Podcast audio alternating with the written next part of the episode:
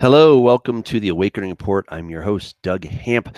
Tonight, we are going to take a look at the gen- genetic apocalypse secrets of the mark of the beast.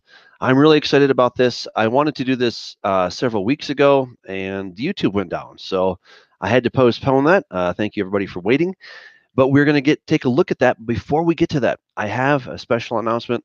I'm really excited about this, and uh, some of you know about this already, but I've really kind of kept this under wraps for the most part, and that is that I am working on a movie trilogy. Uh, again, very excited about it. It's it's a it's a trilogy about a genetic final solution that threatens the human race and the rescue of a special but hated nation from the clutches of an evil and ascended master and the escape of a dark cosmic lord from his thousand year prison who leads the planet to overthrow the rightful king. Now, you might have heard this story, all right? It is based on the Bible. But here's the thing this is going to be a major blockbuster, uh, Hollywood style kind of movie. I'm really excited about it because I want to take the end times message and have it be something that is not cheesy. It's not, you know, some of the, uh, what's the right word to use? Um, I guess cheesy Christian stuff. But you know, this is a kind of movie that you would enjoy seeing this whether you're a Christian or not, and it's just an exciting movie. So it's going to be a trilogy. Movie one is about uh, the mark of the beast. Now I'm using uh, Christian buzzwords here, okay, just to kind of give you the snapshot of what this is going to be. But it's um, I, kind of give you the log line. It's after Israeli soldier Caleb Baruch discovers a Nazi-like scheme to destroy Israel and enslave the world through human genetic alteration.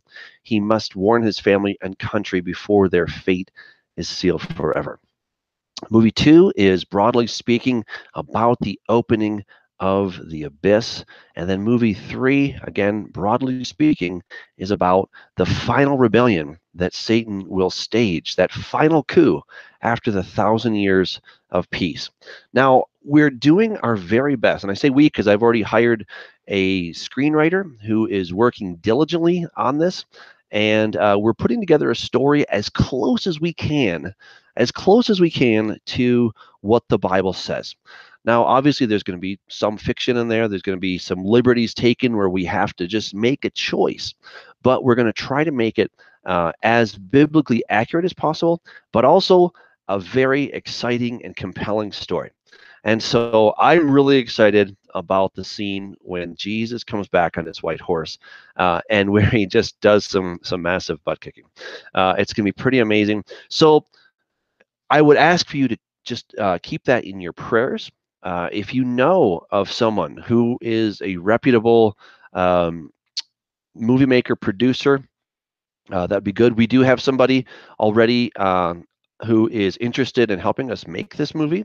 Uh, so I'm very excited about that. And then we, uh, of course, need money, right? It's going to take uh, some money. But we have a plan. We're working on uh, starting with a kind of a prequel to this trilogy and uh, starting with a, a, lower budget for this prequel movie. And then after we get that done, we're going to move up and uh, move to the next thing. Uh, to the trilogy. So I'm very excited about it. People have been showing some amazing interest. Uh, people have already made some donations toward this.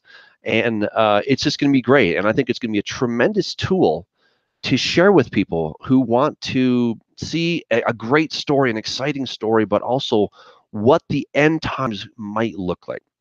All right. So uh, just again, keep this in prayer. If you can help me do some networking, uh, if you know where to find money, uh, all of these things are very, very important.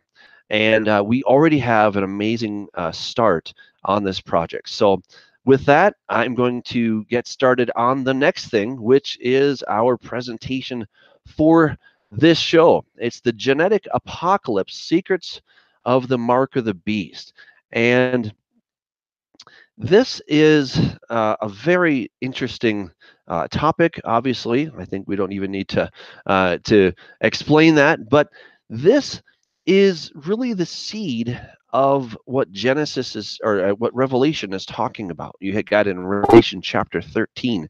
You have this beast who ascends out of the out of some uh, out of the great sea, and then he has this thing called his number. the mark of the beast. And people have been wondering about this for a long time. Now, uh, any of you that follow uh, my work, you will, of course, remember um, Corrupting the Image Angels, Aliens, and the Antichrist Revealed. Uh, this has been a very popular book.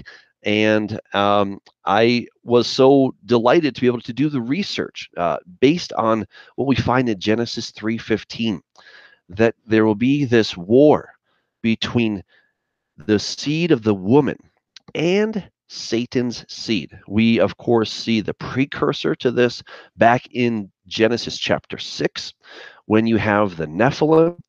And uh, of course, there are many other things, and I won't explain the whole book. But that is part of this process that we're going to be taking a look at. So to, tonight, we're going to focus more specifically on the mark of the beast and what some of the technology and some of the uh, sociological factors that are playing into this phenomenon. So let's get started. So first of all, in order for us to get to this mark of the beast, why would people ever take this thing? The Bible describes it as being something awful. If you if you take this, you are in big big big trouble. So why would people do this? I believe there are certain things that have been uh, established to get people to that place. The first is this idea that there's no God. Uh, and this is now, it has a somewhat of a scientific ring. You have, of course, the work of Charles Darwin, you have Friedrich Nietzsche, uh, both very influential men who have sort of uh, thrown the seeds of intellectualism into this discussion because this is a very important question. How did we get here? Where did we come from? Uh, you know, was the world created? Has it always been here? And so now, with the uh, theory of Darwinian evolution, which, by the way, is losing um, a lot of interest in scientific circles, but at the popular level, it remains very popular because there really is no better alternative than what Darwin put forward.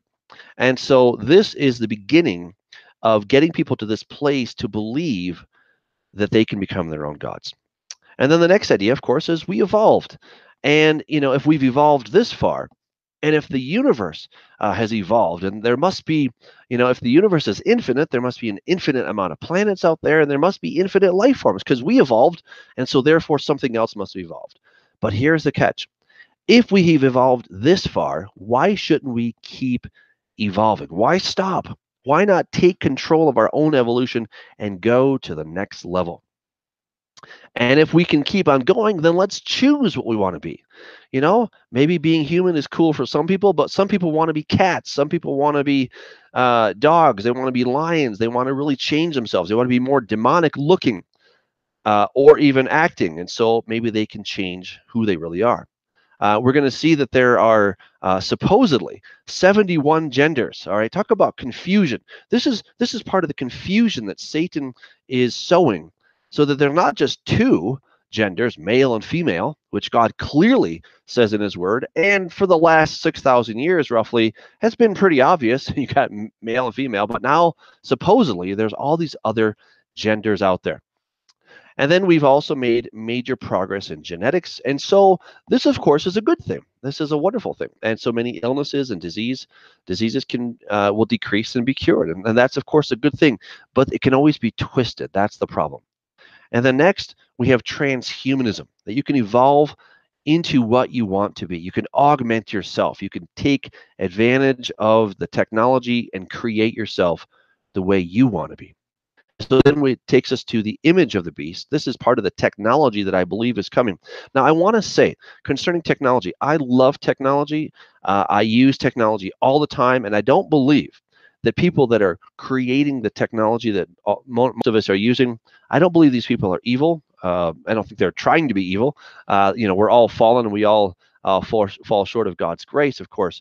But they're not trying to, uh, you know, take down the world by creating these different things. But any one of these things could be part of the bigger puzzle, the greater mosaic that will uh, be this puzzle that we're, we're trying to take a look at. And so we have virtual assistants. Again, I think this is just one puzzle piece in this bigger mosaic that we're looking at. We have Baby X. It's a kind of technology I'm going to show, show you this a little bit later. Uh, but it's amazing. We have uh, robot bodies; they're totally lifelike, uh, and they can be used for all different kinds of uh, uh, things out there. And then we have the evil Antichrist, and he commissions his own likeness. And the, we have the image of the beast. He's ultra intelligent. Uh, it's lifelike. It has breath. Is, is it conscious? this is the big question. We don't know if it's conscious. Maybe it is, maybe it isn't. But whatever this thing is, it forces everyone to get the mark of the beast. And I'm going to make the case that that is a DNA change. And again, uh, if you want to learn more about that in greater detail, you can take a look at my book, Corrupting the Image. And then, of course, the last thing is that you can live forever. That's why people are going to do this. It's not just so they can get through the checkout faster. It's not just because you know they're tired of carrying their wallet, but it's it's there's a greater goal and that is to live forever. And so I believe that we're going to see the rise of the mark of the beast, which will be the ultimate upgrade. Now, God said something very astounding back in Genesis chapter 11. He said that man can do anything. Man can do anything. Look what he said. The Lord said, Look, they are one people with the same language for all of them. And this is only the beginning of what they do. Nothing that they have a mind to do will be impossible for them. And this is why God scrambled the languages there at the Tower of Babel, because he wanted people to spread out to uh, populate the world. And they said, hey, let's build a tower lest we're scattered over the face of the earth. And so then God came and scattered it. Now, what we see is that the Babel effect is being undone. Uh, which is again a, really cool thing. I use Google Translate all the time. Uh, it's a very helpful tool. It helps us to communicate with people from other countries, which is great because you can't always know somebody's language. And so there's it's great that we're overcoming some of these barriers, but as we do, it also means that some of those old dangers, those old threats can now resurface. And as we become one and we're we're working together and the internet is just taking that to a another level of collaboration between uh, between researchers and such. It, it's taking this to another level. And so as we overcome the Babel effect, we're going to uh, see things change very dramatically. Now, when we take a look at Revelation chapter 13, there's some important things that we need to consider. It, John says, Then I stood on the sand of the sea, and I saw a beast rising up out of the sea, having seven heads and ten horns and on his horns ten crowns, and on his heads a blasphemous name. Now, the beast which I saw was like a leopard, his feet were like the feet of a bear, and his mouth like the mouth of a lion. The dragon gave him his power, his throne, and great authority.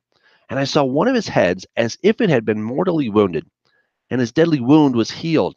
And all the world marveled and followed the beast. So they worshipped the dragon who gave authority to the beast, and they worshipped the beast, saying, Who is like the beast? Who was able to make war with him. Now, when we look at the book of Revelation, we see that there are many symbols that are being used, and it's not always super easy to interpret what do these things mean. But if we take a look at what we saw in Daniel, uh, the book of Daniel, we have there uh, several different pictures of the same thing uh, starting in Daniel chapter 2, remember that Nebuchadnezzar has this dream and nobody is able, no one is able to interpret it for him until Daniel comes along and he says, Oh, great king, you are the head of gold.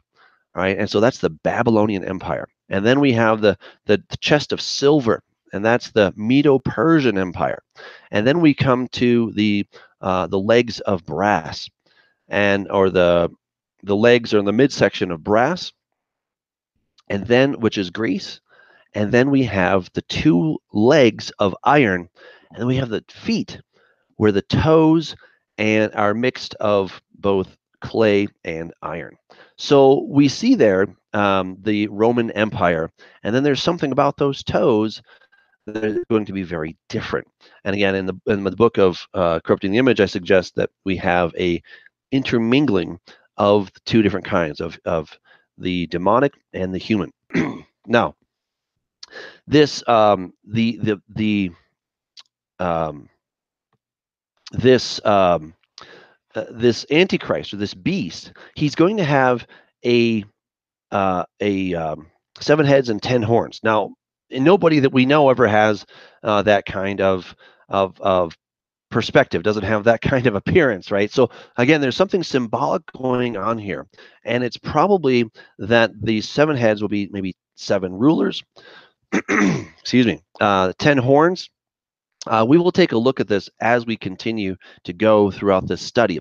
But notice that the dragon gave him his power his throne and great authority. Now, Satan has to be very, very committed to give these things up because last time I checked, Satan is quite selfish and he doesn't want to give his power, his throne, and his authority to anybody unless it's going to further his bottom line. So, whoever he's giving this to is going to absolutely do his bidding. And it says they worship the beast, saying, Who is like the beast? Who is able to make war with him? This is a very impressive person.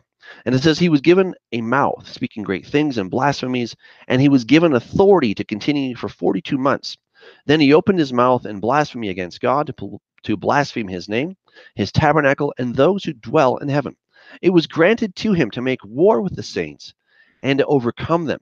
And authority was given him over every tribe, tongue, and nation. All who dwell on the earth will worship him whose names have not been written in the book of life of the Lamb, slain from the foundation of the world. If anyone has an ear, let him hear. He who leads into captivity shall go into captivity. He who kills with the sword must be killed with the sword, and he who hears the patience and the faith of the saints. So this is going to be a specific person because he's going to speak actual blasphemies. And when we compare this with Daniel chapter 7, we see that there is a specific beast and that that beast is going to be thrown into the fire the fire that's coming out from God's throne. Uh, we see this also in Revelation chapter 19, that it speaks about the Antichrist or the beast and the false prophet. Those two were thrown alive into the lake of fire. So, again, this to think that this is only and solely a, a, a world system or an empire doesn't make a lot of sense because it seems really difficult to throw um, a a system or a world empire into the lake of fire. It's talking about two specific individuals who will rise up. And then we see another beast. And I saw another beast coming up out of the earth, and he had two horns like a lamb and spoke like a dragon. And he exercises all the authority of the first beast in his presence and causes the earth and those who dwell in it to worship the first beast whose deadly wound was healed. So, again, here's the challenge. Are we talking about a system or a person? And I, I would submit to you that it might be both. It might be uh, because it's using the symbolic language, it might be talking about a world system. Maybe it's talking about seven different uh, world empires. That's a possibility. But I also think that it is speaking specifically about an individual who will rise up in the last days. And we seem to have a reference to this individual in the book of Zechariah. And uh, speaking of this uh, one who will come, that um, he will be someone who will have a head wound. And that is again something that would appear to be speaking of the uh, the Antichrist. Now I'm excited because we're going to put all these uh, details uh, in the movie, and they're not going to be you know blatantly obvious. Sometimes we're going to really try to craft this so it's a very exciting story. Uh, but uh, for the adept, you guys will definitely see uh, what we're getting at. So this one, he's going to have some kind of a head wound, and he's going to tell those who dwell on the earth to make an image to the beast who was wounded by the sword and lived. Now, an image, the Greek word here is icon. All right, we know that as the word icon. And an icon can be a number of different things. It could be a, you know, some kind of a statue. Uh, it could be an icon like uh, we have. Uh, you know, you have the Nike Swoop or you have the Coca-Cola Swoosh.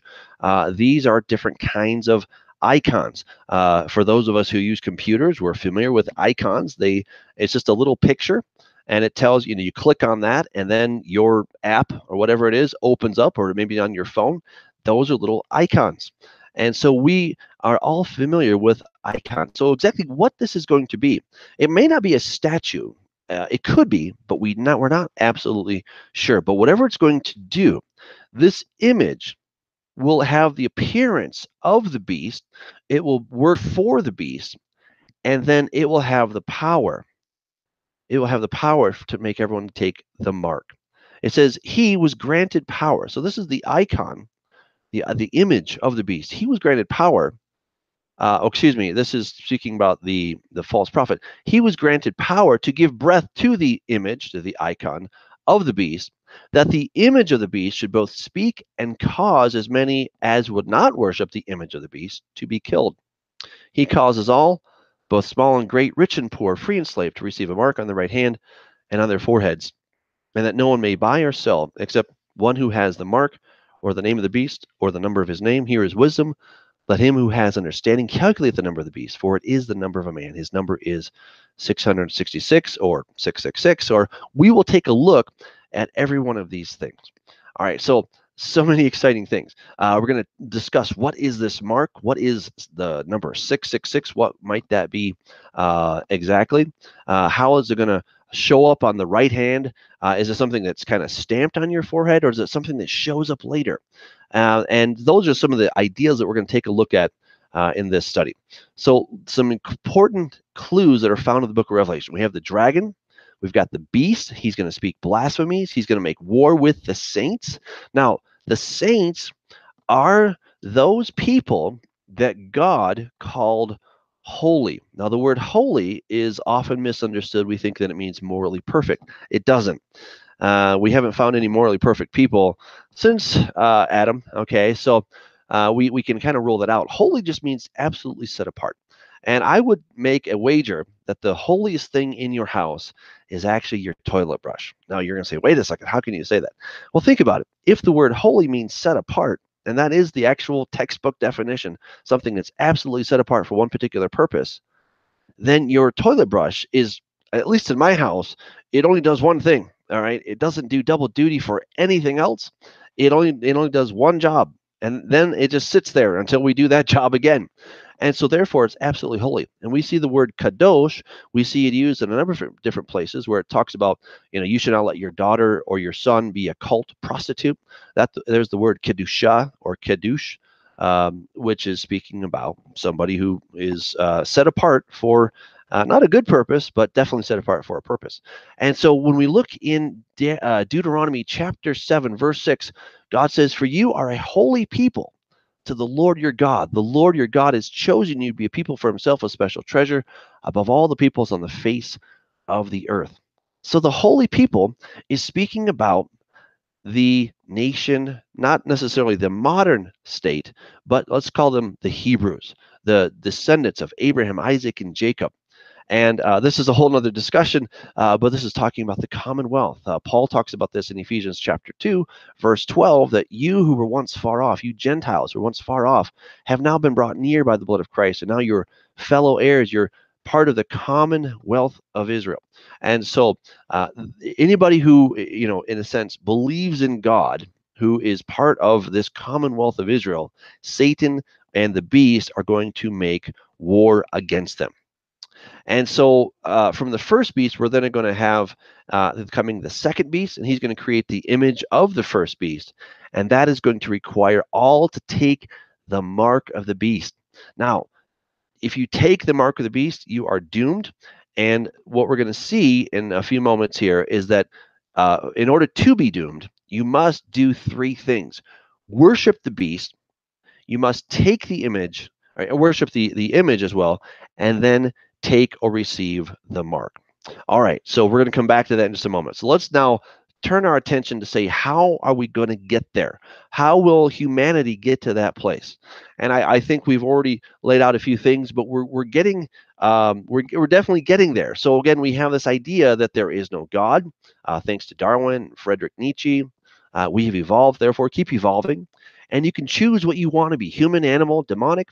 And of course, as I said, there's already 71 genders, whereas God made two.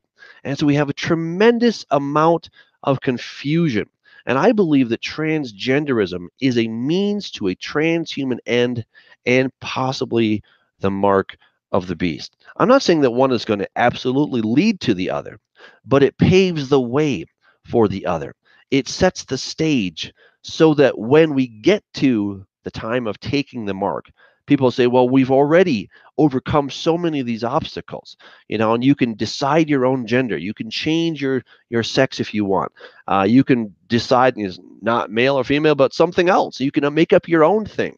And there's so much confusion that this is going to play into the hands of the enemy so that people will be willing uh, and really caught off guard when they take this thing.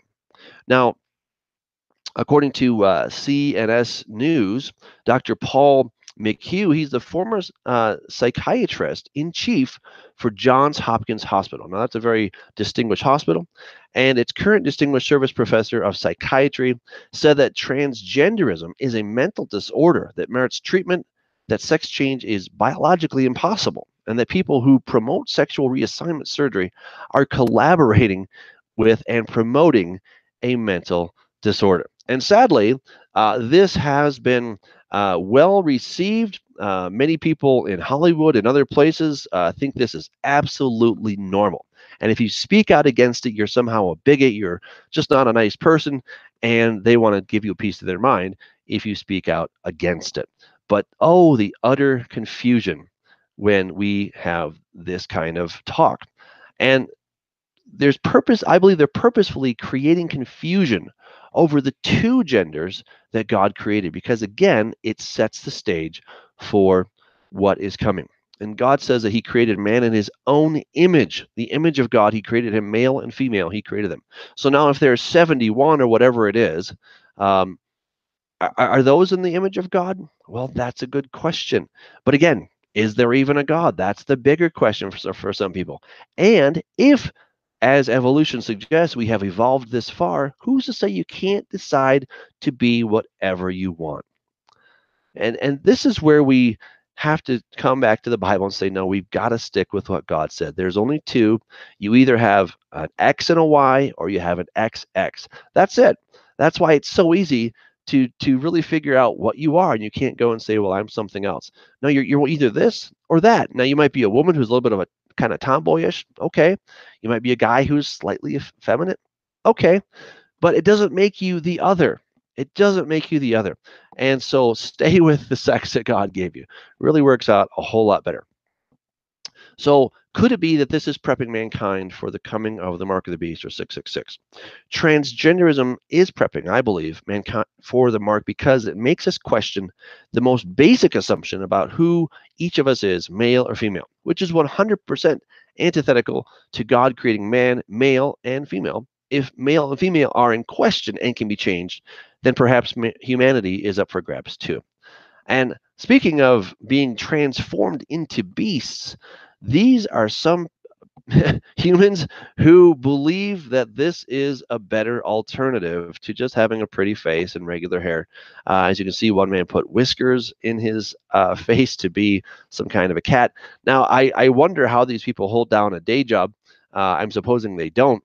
But uh, again, this is the kind of de, um, uh, you know, just disfiguration that people, some people want to do to their bodies. Obviously, this is very extreme, but again, it it always takes it to that extreme level and then we come back a little bit and then by the time we move on these things don't seem as extreme after some years. So again after all these things could it be that man is ready to become the beast? He's actually ready to be transformed and to be something else but not only to be a beast but maybe to become a god so transhumanism is a slippery slope to destruction? I would argue that it is. So man becoming his own God. We have transhumanist Richard Seed. He says we're going to become gods, period. But if you're going to interfere with me becoming a god, you're going to have trouble. There'll be warfare. So he's very set on becoming a God. And again, if you don't believe in God, you don't believe that there is an afterlife, that there's a resurrection, that there's hope beyond the grave, then of course you're going to fight tooth and nail to hold on to this life because it's all you have. And look, I, I I'm not trying to die. I'm not trying to check out early. I want to enjoy my life, and I praise God and thank Him every day that He has uh, put me on this this planet.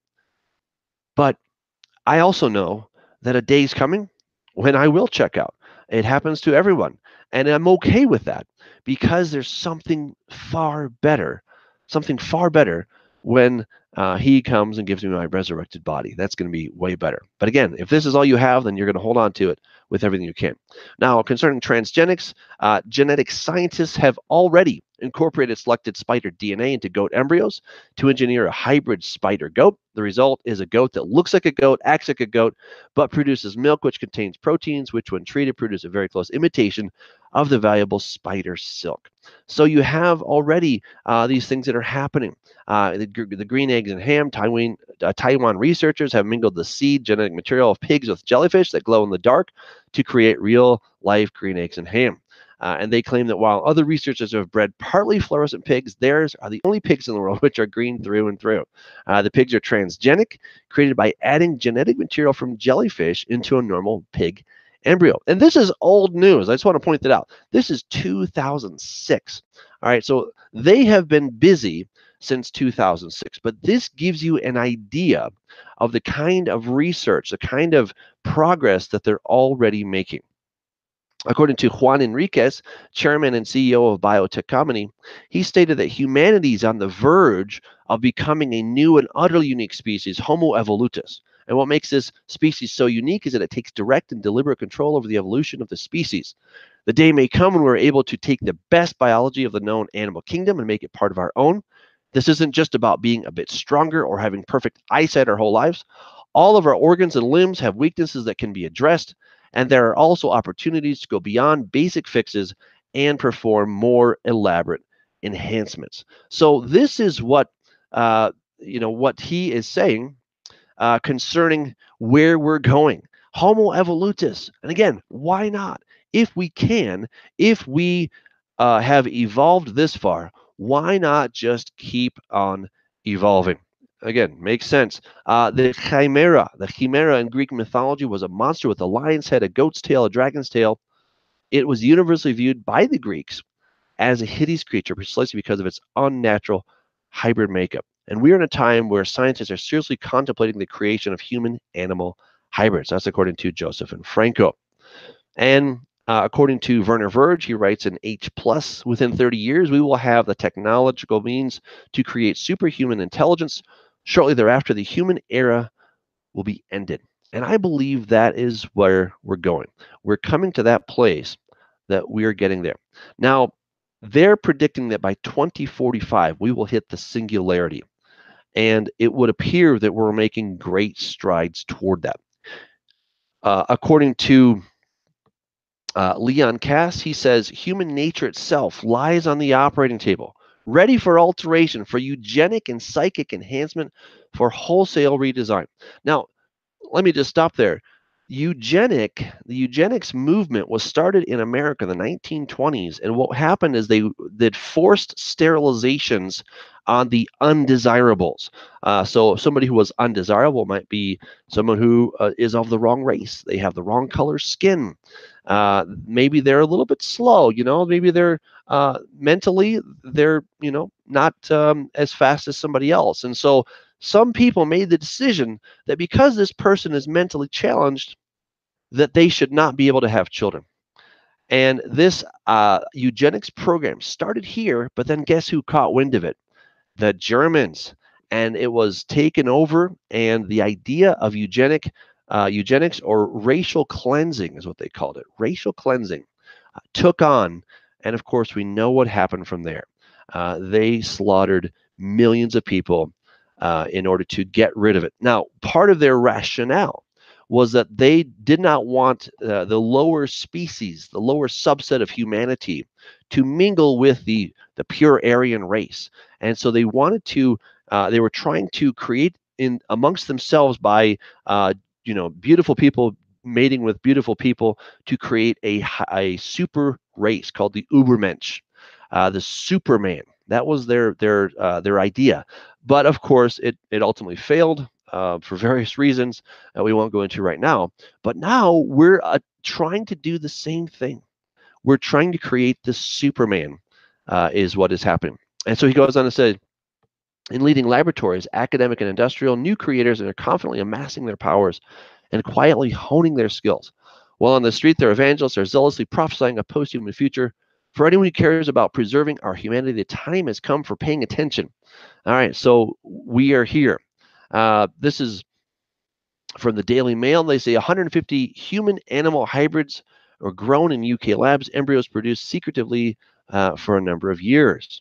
And so we're really at the place where humanity is on the verge of becoming transhumanist and the steps that are, have been needed to get here to reject the image of God. First of all, that man has had no fear of God, which is only natural if people feel that God has been disproven through evolution. And of course, if there is no God, then there is no need to submit to his word. And having rejected the author of the word, man is under no obligation to accept the statements in his book, nor is he seeking the solution to man's problems prescribed in the book.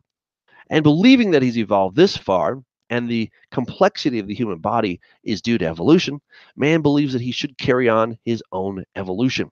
Man desires to direct his own destiny and rewrite his source code by mixing it with creatures, and by rewriting his DNA according to his own wisdom, man therefore rejects the image of God, which is coded in his DNA.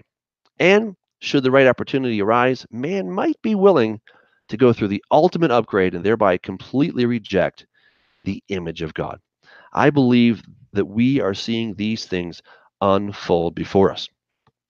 Here's what Elon Musk says uh, concerning artificial intelligence. He thinks it's our biggest existential threat and that we are summoning the demon.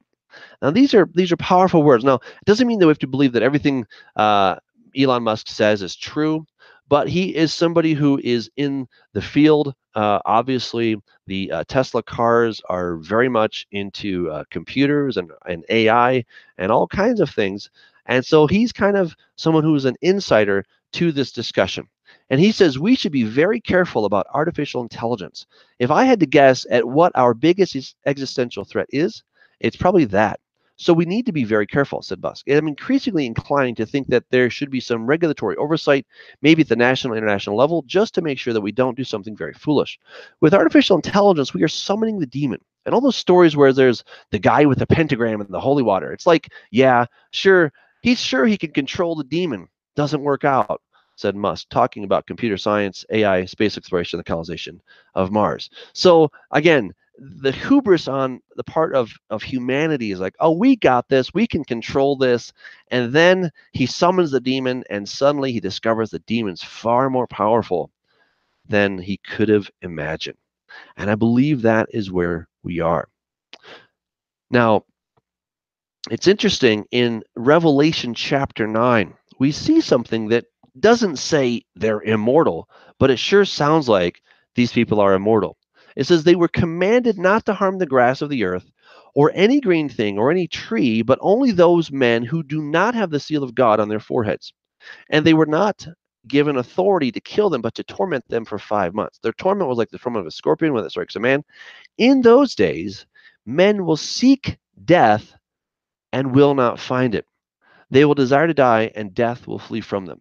Now, wait a second.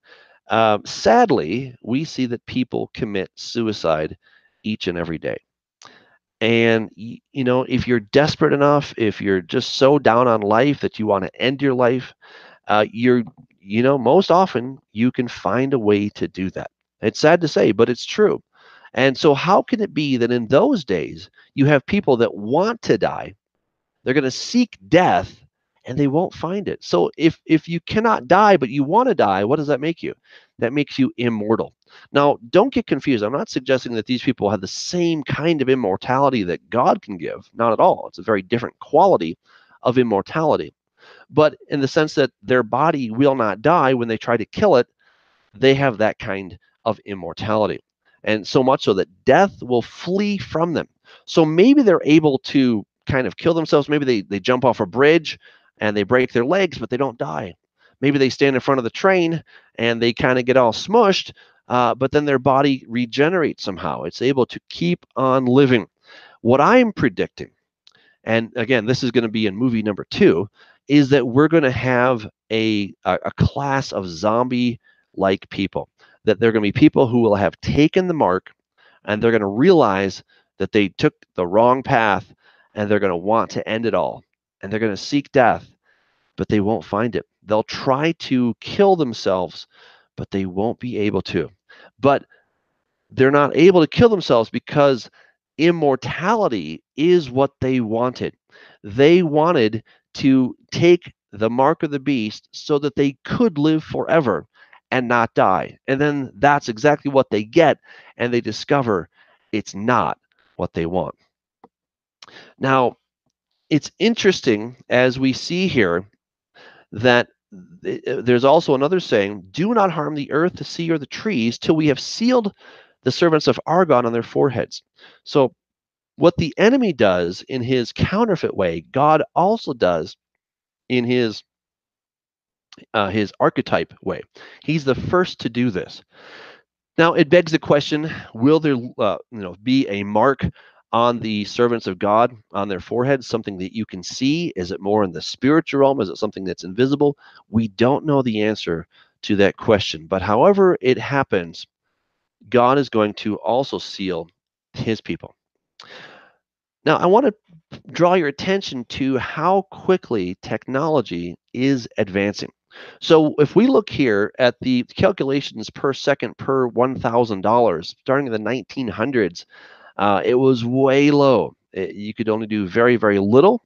Uh, and then as, as things continue to uh, in, to increase in, in technology and um, in complexity. We go from the electromechanical to the relay to the vacuum tube to the 1970s. We have the beginning of the transistor. And then in the 1980s, we have the integrated circuit. And that's when things like uh, Apple and Microsoft show up because of those integrated circuits. And then, of course, we get to the 2000s and, and beyond. And you can start to see that we have a parabolic curve.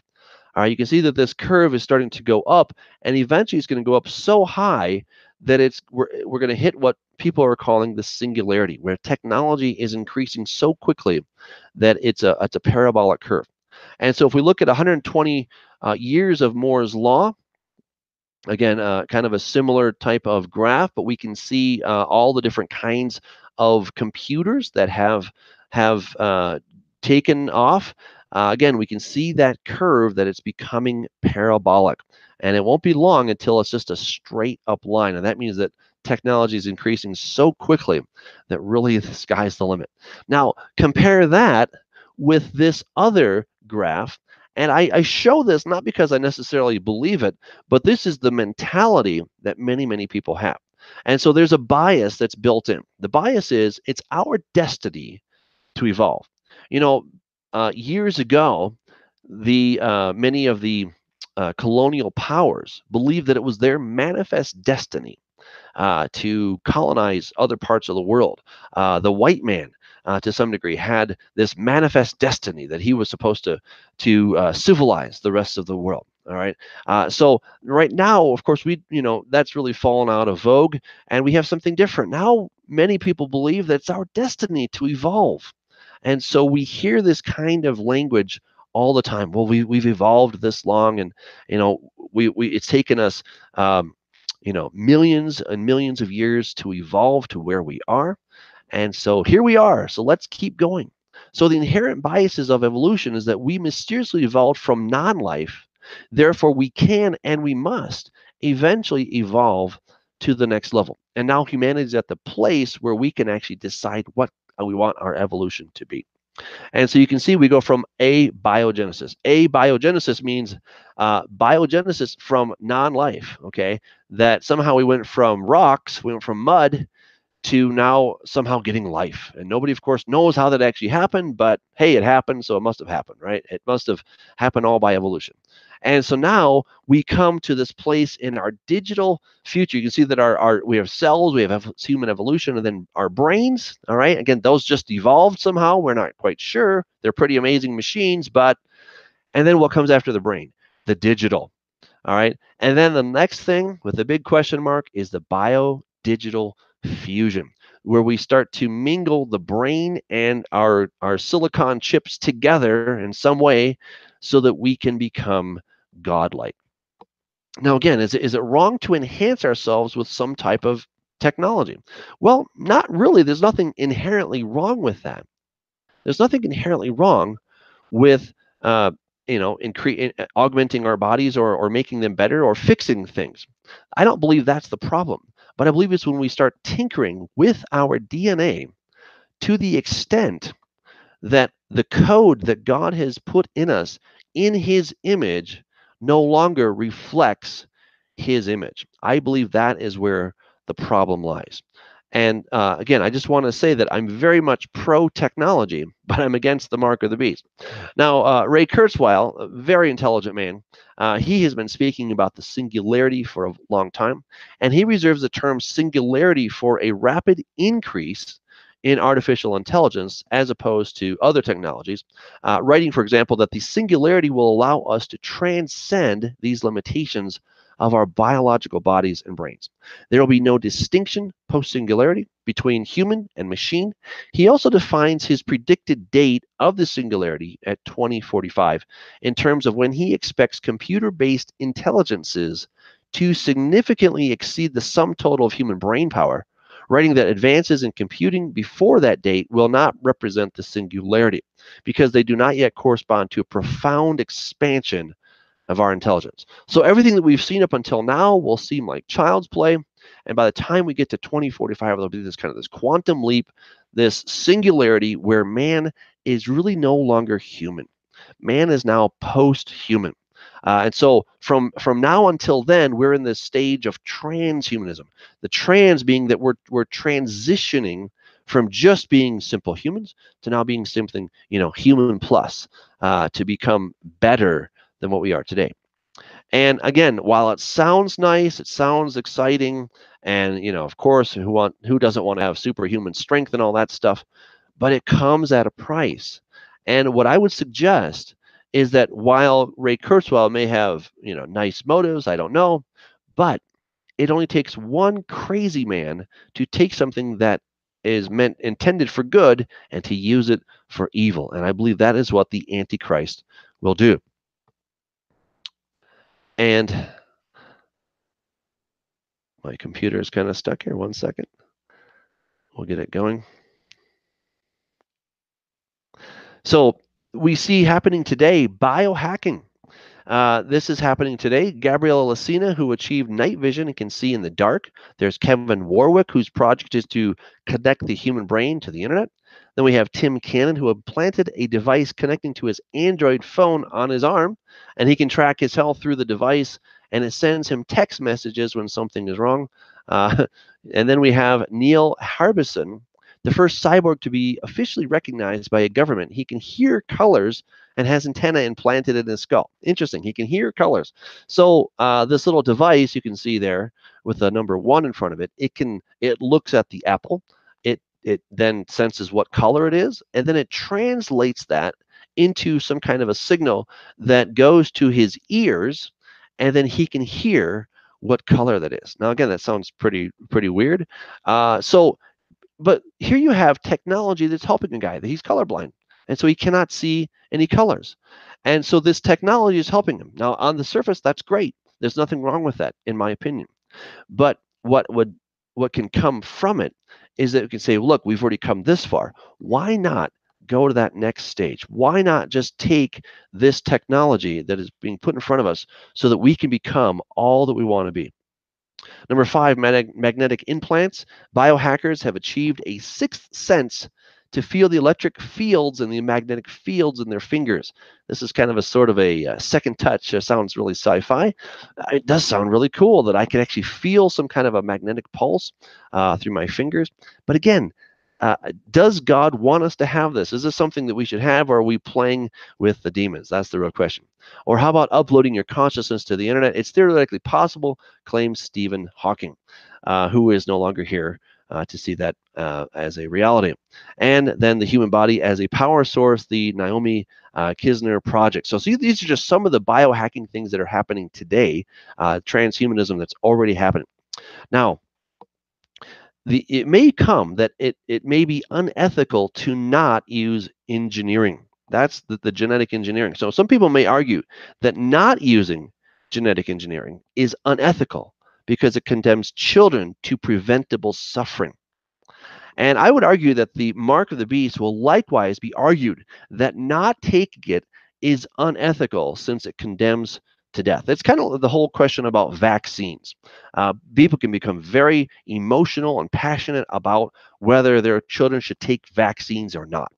All right. And some people say you are being absolutely uh, ridiculous and unethical, and you are not taking care of your kids by not vaccinating them. And of course, some parents would say, "Well, I don't want to vaccinate them because I think I'm exposing them to, you know, harmful things." All right, and so that be, it really has this huge question: which is the right path to take? And it may be that we get to a place where the technology is so good theoretically that people would say you are being a bad parent by not giving this to your kid, by withholding this technology from your child. You are being a bad parent, and your your kids should be taken away from you. Now, again, just to demonstrate how far along we are, you can literally buy a do it yourself bacterial gene engineering CRISPR kit for $160 on the internet today. Uh, you can buy this and you can start tinkering in your own uh, basement or garage uh, and start changing things at the genetic level. So this this is what's important to understand. This is not something that's, you know, 20, 30, 40 years away and, and the, the genetic engineering can only happen in big, fancy laboratories. No, it can happen in your home laboratory for a, a mere $160. Now, you're probably not going to invent uh, Frankenstein with this thing, but again, it shows you how accessible the technology is. And, and, it may be that we're going to come to the technology that is going to allow humanity to change radically. Now I'm going to skip this video. I would encourage you to check this out on the internet. Uh, this is the CRISPR-Cas9 gene editing, uh, and it just gives a basic summary of what that is. Uh, I'm not going to show it for um, uh, for reasons of licensing, and and the audio may not come out clearly, but I will kind of give you the uh, just the, the, the, basics of here. So people have speculated that CRISPR-Cas9 technology could eventually be used to rid the world of disease entirely or reverse aging.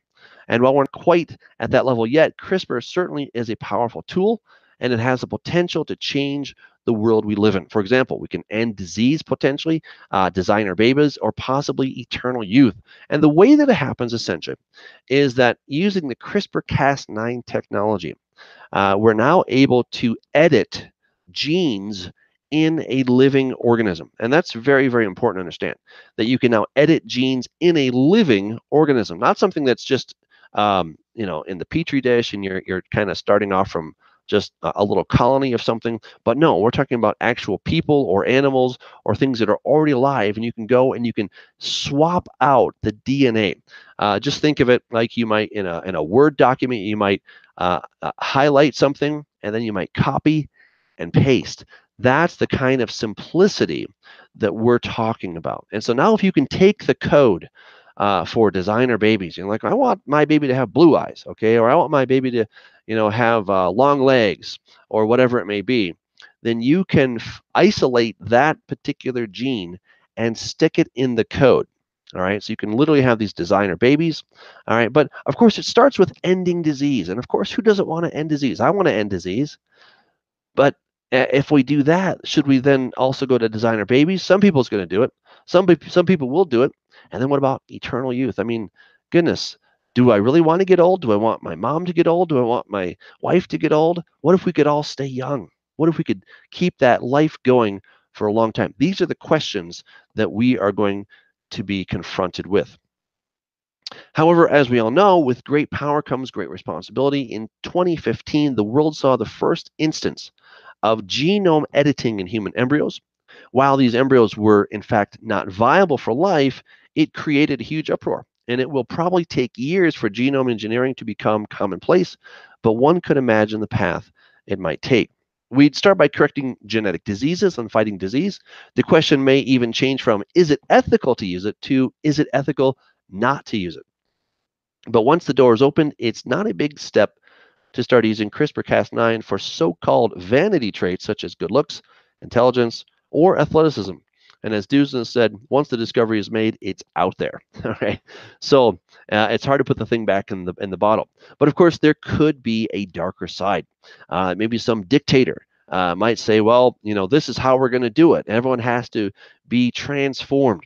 And this is what I would suggest sounds like the Antichrist uh, from my perspective. That the mark of the beast is going to be a genetic transformation in the person. And once it's out there and they say, look, everyone has to get this, this sounds a lot like the Antichrist to me. Now, it, there was a, a, a, a YouTube video out there, and the, there was a question in the comment section uh, with CRISPR Cas9, what would you change? And these are real responses from people uh, in the comment section. Uh, you can see the YouTube link down there if you want to go and check that out. You can see the, the responses. One person says, I'd like to be taller. Okay, you know. Uh, one is, I would just like to not have muscular dystrophy. That's all I need to be happy. Uh, one says, I'd like to be Superwoman. Uh, I wish I were smarter than everyone uh, to have Spider-Man's powers. I would fix the genes that cause EDS so I'm not a cripple anymore. Well, that sounds, you know, of course, very noble. Uh, here, I would like to have eternally perfect health.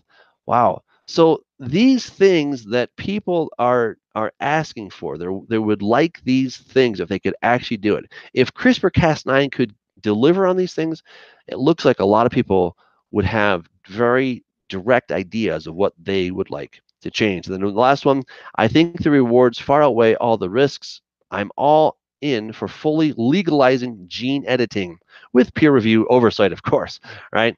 So again, this is just gives you a little snapshot of what people are thinking about gene editing. They're all for it. And the technology is just advancing faster than we can really keep up with. It is progressing very, very quickly. Now, what's amazing is that there's a plan that God has for us, and it's far better than transhumanism.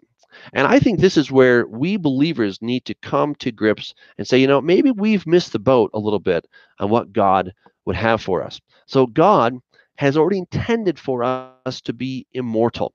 All right, so that's something that He already has in the works.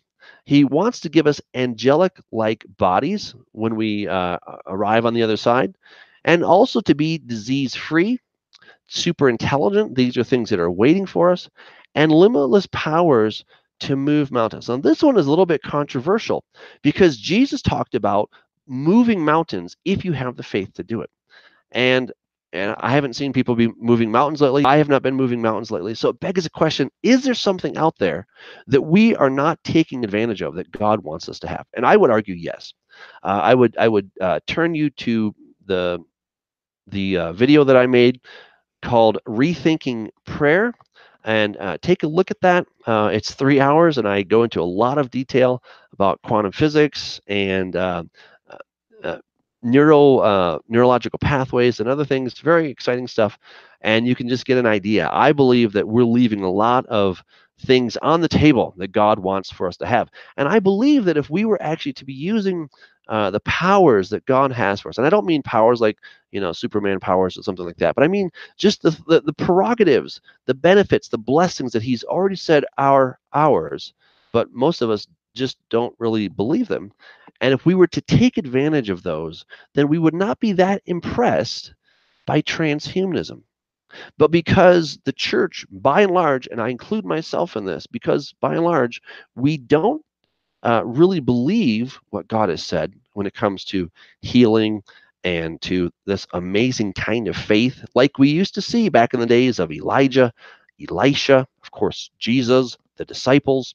That kind of faith, if we were to be doing those kinds of things, we would not be that impressed with transhumanism. We'd be like, well, of course I can heal. I mean, I don't heal, God heals, but He's said that I can have this type of power working through me, his power working through me to heal uh, and to to do these things that are needed to be done. And if and sadly we don't take advantage of it. So now the transhumanist pro- promises are similar to be immortal, to have a bio-robotic kind of body or something like that, uh, to be disease-free, super intelligent, and have enhanced senses or powers. But you see, God has already promised us these things, and I would suggest that many of us, probably probably most of us, don't really believe that those things are available for us today. So that's something that each of us needs to kind of look deep within and say, okay, Lord, how am I missing it? How do I change this? uh, what can I do? All right, so this leads us now to what is 666? This is the big question. So it says here in Revelation 13, he causes all, both small and great, rich and poor, free and slave, to receive a mark on their right hand or on their foreheads, and that no one may buy or sell except the one who has the mark or the name of the beast or the number of his name. Here is wisdom. Let him who has understanding calculate the number of the beast, for it is the number of a man. It is his number is 666. Now, here's what I want to suggest what the mark is not. All right, I, I do not believe that is an RFID chip. Um, you know, when these came out, they're pretty amazing. You know, they're now in all kinds of packages so that, uh, you know, Amazon is toying with uh, having stores where they don't really have any employees. You can just go in, get what you want, walk out, and the sensors will know that you have it and they'll just you know they'll bill your your credit card. Uh, so RFID ID chips. Now think about it. If you can put this thing in, you can also take it out. And it would be probably awkward to put this in your forehead. So this is probably not the technology of the mark of the beast. This is probably not the fulfillment. Of course, you know, back in the day, back in the 90s, uh, when the barcode came out, whoa, you know, I remember hearing about it. Hey, this is the bar, this is it, the mark of the beast, right? And I I did research and I'm like, oh my goodness, like look at those lines, you know, those red lines, they symbolize the number six, and you can find it in every package, right? And so that was kind of the thing. Now, I'm not saying that this may not be part of the bigger puzzle, but I don't believe that uh, the mark of the beast will just be people with barcodes barcodes on their foreheads or on their hands. Um, th- this is it's kind of 1990s uh, mentality. So I don't think that either of these technologies, while they're very interesting, very beneficial, I don't think these are going to be the basis of the mark of the beast. Now, there's also uh, a, a, very popular theory uh, that uh, that the name Allah is actually 666. And this is based on uh, a examination of these letters and then a comparison with the Greek letters. So you have the Chi, Xi, Sigma, and that uh, when you compare what what John was really seeing, he just he just kind of wrote these down as what he was seeing. Uh, he wasn't trying to say 666, but he was trying to say the name Allah. Um, I, am I'm, I'm less convinced of this. I, I just don't think it makes a lot of sense. For for example, Arabic can be stylized very differently. It doesn't have to always look like that. So this is not consistent. Um, the the chi, which is a 60, is standing in Greek, whereas it's lying in, in Arabic and, and quite a few of these things. And then uh, the sigma is not the same, and the Arabic is on its side. So there are just a number of things that maybe go, hmm, I don't know. I'm not entirely convinced that we're looking at the name of Allah. Now, could it be that people might think that it is somehow related? I think that's possible. That maybe um, when this mark happens, that it might have an appearance that kind of gives people this idea that, oh my goodness, you know, this uh, we need to get this mark because that's the Mahdi or something like that. But again, I'm just not really convinced that this is actually the mark. Now, we also have the Greek gematria. And I think probably that the, the number of his name is probably the value of what his name is. And so in Greek, as in Hebrew, each letter represented a number because they did not have a separate uh, system for numbers. We have uh, the the uh, they're actually Indian numbers. Uh, sometimes people call them Arabic numbers, but they're actually Indian numbers, and um, they're very handy. Uh, but they did not have those uh, much in the ancient world. So each letter has its own value, and so we can see here one reads philo e arithmu me. So I love her's number. I love her whose number is 545. All right, so uh, this is an ancient Greek manuscript, and he's actually using the 545 to talk about the, who this is. Now, we don't know because there could be a lot of ladies with the number 545, but you know, there's only so many that could have that particular number. Uh, but it's, you know, kind of a, a cute way to say that. So, this to me sounds like what the uh, what John is saying that this person has a name and the value of his name is 666. Uh, there's another one. Um, Amar, uh, thought upon his lady Harmonia for good. The number of her honorable name is 45. Okay, so again, the bottom line here is once we know what his name is, it will in some way add up to 666. But the trouble is, knowing 666 does not reveal his name. So we could, you know, take this number and start putting a bunch of names in there, and we could get a bunch of results. Uh, you know, some people thought it must be Nero because that added up, but there are other names that add up to 666 as well. So it's not only Nero, but we will not know until this person is revealed. And then once he is revealed and his the letters of his name are added up, oh, it's 666. Okay, so there is something to that. And as far as it being on the forehead and the hand, I believe that we're uh, we have kind of this endorsing of God's word on the forehead and the hand. This is the prototype, and then putting it on the forehead or the hand uh, in the in the uh, in the the beast system will be the counterfeit. And so we see here in Deuteronomy chapter 11, therefore you shall lay up these words of mine in your heart and in your soul and bind them as a sign on your hand, and they shall be for frontlets between your eyes. You shall teach them to your children, speaking of them when you sit in your house, when you walk by the way, when you lie down, when you rise up, and you shall write them on the doorposts, etc. And so I believe that this is actually the, the biblical prototype of what is going to be later the counterfeit. Now, concerning the mark, according to the Liddell Scott Jones uh, classical Greek lexicon, uh, th this word here is engraved, imprinted, stamped, uh, or an endorsement, or even a snake bite. That's also a mark. All right. And the word here in Greek is charagma, and it's any mark engraved, imprinted, or branded, uh, such as the serpent's mark. That is, it's the bite or the sting. And with this in, in mind here, so we have that. We also have stamped money or coin. We have a, metaphorically speaking, a mark, a stamp, or a character. So it could be somebody's character stamped in, or an endorsement. So it's hard to say exactly which one of those it is. But let's consider the the snake bite uh, for just a moment. So you can see there this person uh, who has been bitten by a snake, and there are two fang marks that are left. That is the charagma. That is what's left from uh, the snake bite. I would suggest that something that is analogous to that, okay, and again, I say analogous because I'm not saying it's absolutely this, but uh, it's something that's similar, that the mark could be like a snake bite mark or a vaccination mark. So the mark from a snake bite is what is left over from the snake biting. The venom has been injected, thus the mark is the scar or the memory of what happened. So I raise the question, could the mark of the beast be analogous? It is is it the wound or evidence of an injection that was made there or something that manifests later? So imagine this scenario, if you will. Somebody says, okay, I want to take the mark of the beast because I want to live forever. I want to change my DNA so that I can become a god. And perhaps uh, the injection is made in the uh, on the right hand possibility. Uh, that does seem less likely because we don't put things in our hands, though it is interesting that uh, the hand, at least in Hebrew, can be from your fingers all the way up to your elbow. That's considered your hand. So that's one possibility. But, but maybe it's also something that will manifest. So after you've taken this, that there will be some kind of a growth that emits, that comes out or manifests on your right hand or on your forehead. So what I'm suggesting here is that the mark may not be the thing that you're trying to get.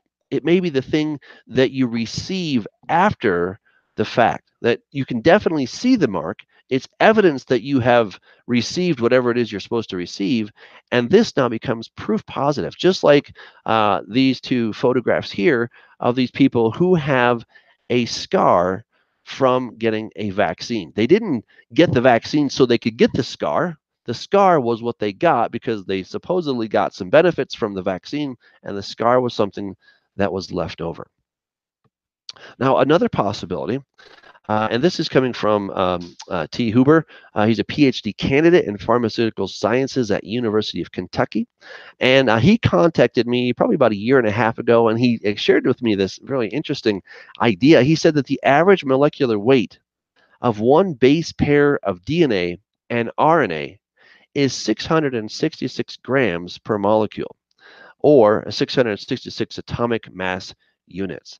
And I would just, you know, my, my jaw hit the floor. I'm like, seriously? and so he explained this. Uh, it was pretty interesting stuff. Wow. Uh, here's maybe another way we could look at this of what the mark of the beast could be. So maybe it, so he was suggesting he said that he was reading my book, uh, corrupting the image, and he started thinking about this, and he's like, "Wow, could it be something at the molecular or the DNA level?" And so he went ahead and, and did this, and he found that it comes out to 666. So uh, pretty wild stuff there. So what is 666? Well, again, he causes all both small and great rich and poor, free and slave, everyone, no exceptions, to receive a mark on their right hand or on their foreheads, some kind of an imprint, and that no one can buy or sell. That is, trade is impossible without it, and the consequence for not getting it. But what is the motivating reason to get it? You see, I think we've kind of looked at it and said, well, we know what's going to happen if you don't get it, but is that the actual reason to get it? You know, that's that's the big question that we really have to consider. Is that the real real reason to get the mark, or is that what's going to happen if you don't get the mark? And so that's where I would suggest that we are. Uh, so except one who has the mark or the name of the beast or the number of his name, here is wisdom. Let him who has understanding calculate the number of the beast, for it is the number of a man, and his number is 666. So could it be that it's some kind of a, a mixture between gematria and molecular weight? Again, we don't know entirely. But uh, for example, the beast, perhaps that will equal 666, whatever his name is going to be. Uh, people worship or believe in him and his image, they want it. The beast will then share his code or his seed or his DNA, the charagma, the imprint, and then worshiping the beast and the image and taking the mark is what makes a person transformed, is to transfer the DNA forever. So again, just to help uh, clarify this, in order for this mark to take, uh, and what is going to damn people forever is if they take the mark of the beast, if they worship the beast, and they worship the image of the beast. So there's three things that are required for this transformation. And if they do those three things, then there will be no hope for them because they will have done something that they were not supposed to do. So, with that in mind, we then can turn our attention to the image of the beast. And it says, He was granted power to give breath to the image of the beast, that the image of the beast should both speak and cause as many as would not worship the image of the beast to be killed. And he causes all both small and great, and we already read that there. And so, again, this is the mark that we're looking at here.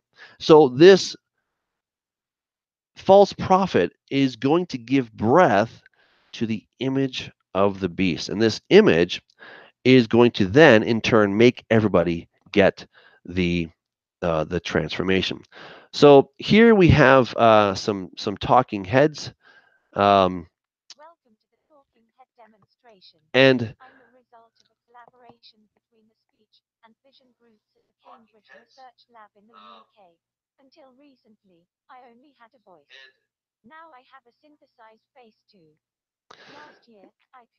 So because it's it's hard to uh, hear her uh, in in the uh, the broadcast here, uh, but you can see that this is a face that is completely computer generated. Now we've seen computer generated faces, but again, this is one that can absolutely interact with the computer. Again, quite astounding.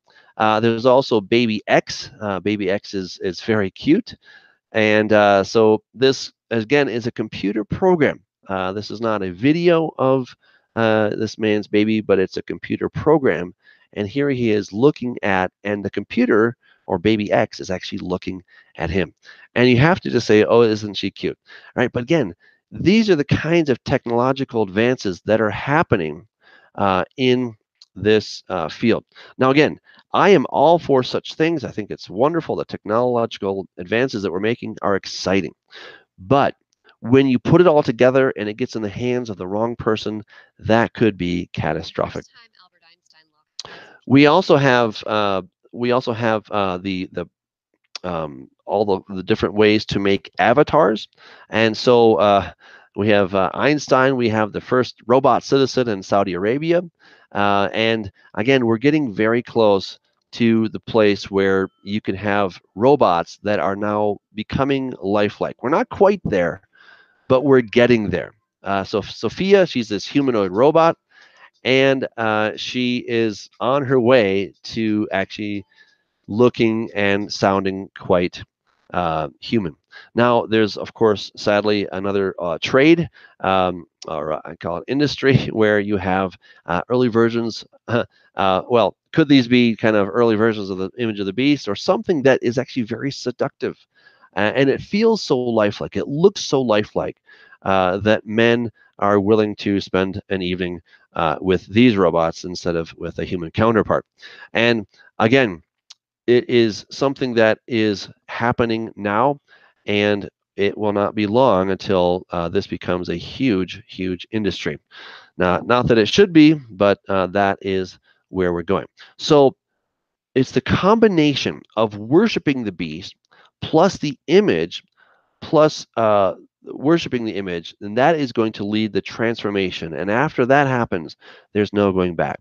And so we see in Revelation chapter 14, the third angel followed them, saying with a loud voice, If anyone worships the beast in his image and receives his mark on his forehead or on his hand, he himself all, shall also drink of the wine of the wrath of God, which is poured out in full strength in the cup of his indignation. He shall be tormented with fire and brimstone in the presence of the holy angels and in the presence of the Lamb.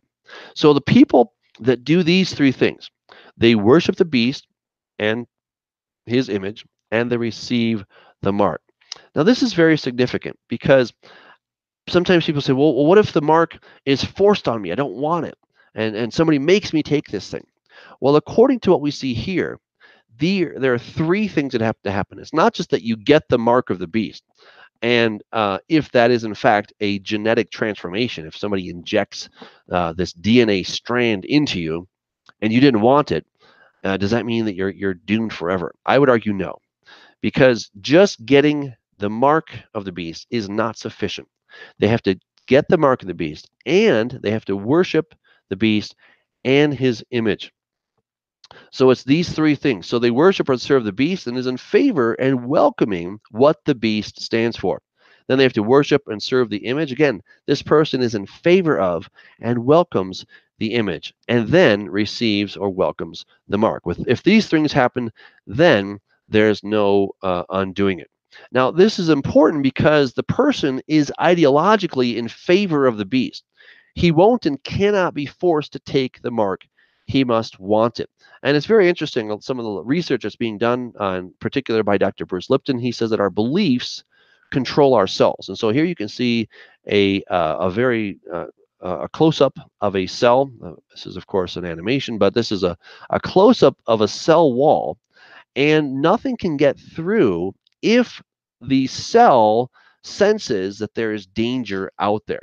And so if there's danger, then the cell was going to literally close up.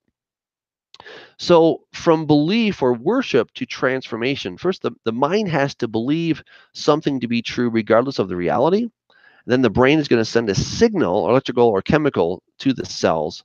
And then the environmental stimulus binds to cell membrane chemical reactions inside cell reaches the nucleus and a gene becomes expressed as a protein. That's what's happening uh, in a nutshell uh, in the cell. So the first of all, the mind has to think something to be true.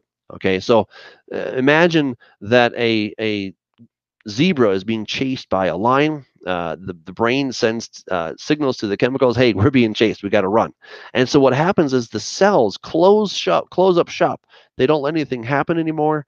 Uh, they they really shut down, and then all of the extra energy goes to the legs and the blood to the legs, so they can get away from the lion.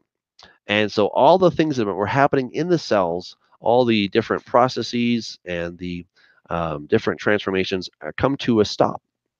And then once the lion goes away, the zebra goes back to being in a relaxed state, and then uh, the production continues in the cell as before. And this is because it senses that there's danger. So if somebody wants to take the mark of the beast, they have to be in favor of what is happening. And only then, if they're in favor of that, and so with that in mind, we're looking at this uh, this uh, the membrane, and you have receptor proteins. These receptor proteins are going to receive some kind of an extracellular messenger, which will then send a signal to the intracellular member, and the chemical messenger, a ligand, is going to come and it's going to send a signal into the cell. Uh, and that's called the effector protein. That's inside the cell. But again, if the cell senses that there's bad times coming, it's not going to allow uh, various outside things into the cell. And so there is communication between the inside and the outside of the cell. This is very, very important to understand. And again, we're talking about the mark of the beast. So if the when the mark of the beast comes, if it, if someone tries to force it on somebody to tr- to try to change your DNA, but you say I don't want this, I don't want this, then you're sending signals to your cells saying, "Hey, times are bad. Close up shop," and then it will not receive the DNA strand. But if you like it, then things will uh, open up and it will be it will be received. And so this is important to understand because uh, this is kind of the same idea as a placebo effect. And we've all heard about placebos. Um, they, they work somewhere between 18 to 80% of the time. And it's not just in your head, it actually, uh, the, the placebo, what's the placebo? A placebo is essentially a sugar pill that you believe to be the real thing. You don't know that it's a sugar pill. you you've been told, you know, here, this is a pill that's going to take care of your uh, different problems. It's going to help you dilate your bronchi. It's this is this pill is going to heal your ulcer. This pill is pill uh, is going to uh, make warts disappear. It's going to drop your blood pressure, and it's even going to uh, make bald men who think they're getting Rogaine grow hair. All right, so this is the power of the the the placebo, the power of the placebo. So what's happening then is the mind is thinking, oh, this is real, this is good, and so it can actually transform the body. So if the mind says, I don't want to receive this mark of the beast, then it will not receive it. But if the mind says, I want to receive the mark of the beast, then it will receive it, and the transformation will actually uh, take place. And so again, uh, there's also the nocebo effect where negative beliefs can harm your health uh, and things that have happened, such as fatigue, vomiting, muscle weakness, colds, ringing in the ears, taste disturbances, memory disturbances. Remember that's that's the big long list of things. These are the possible side effects. Some people read those, and then they say, "Oh my goodness, you know, I got this ringing in the ears. I don't know why." And turns out that they were taking a placebo, but they read the, you know, here are the possible side effects, and then they started to get that side effect. Uh, again, just the power of the mind in relationship to the taking or the receiving of the mark of the beast. And again, what I'm what I'm really trying to drive home here is that if a person doesn't want to receive the mark of the beast, it cannot be forced upon them because the body will reject whatever is put into it. And uh, again, there's all kinds of uh, interesting data. I'm going to just uh, skip through a little bit of this. Uh, I think it's not entirely pertinent at the moment to uh, understand all of these different things concerning uh, placebos and nocebos, but very, very interesting stuff. And so we now have God's plan for uh, man versus transhumanism. Just a review. Again, God wants us to be immortal, to have angelic like bodies, to be disease free, super intelligent, uh, limitless powers. And, and transhumanism uh, portends to give these very same things, but God wants to give us those first. He's already made our bodies so amazing. And if we would really believe that we could move mountains, as Jesus said we could, if we don't doubt, then we'd see even more amazing things. Uh, and as far as uh, taking this, the person has the, these three things in order to be completely transformed. They have to worship the beast, worship the image, and receive the mark of the beast. And then there is no going back. And then uh, just to, to kind of bring this all together, I wanted to share from Daniel chapter 2. He says, As you saw iron mixed with ceramic clay, they will mingle.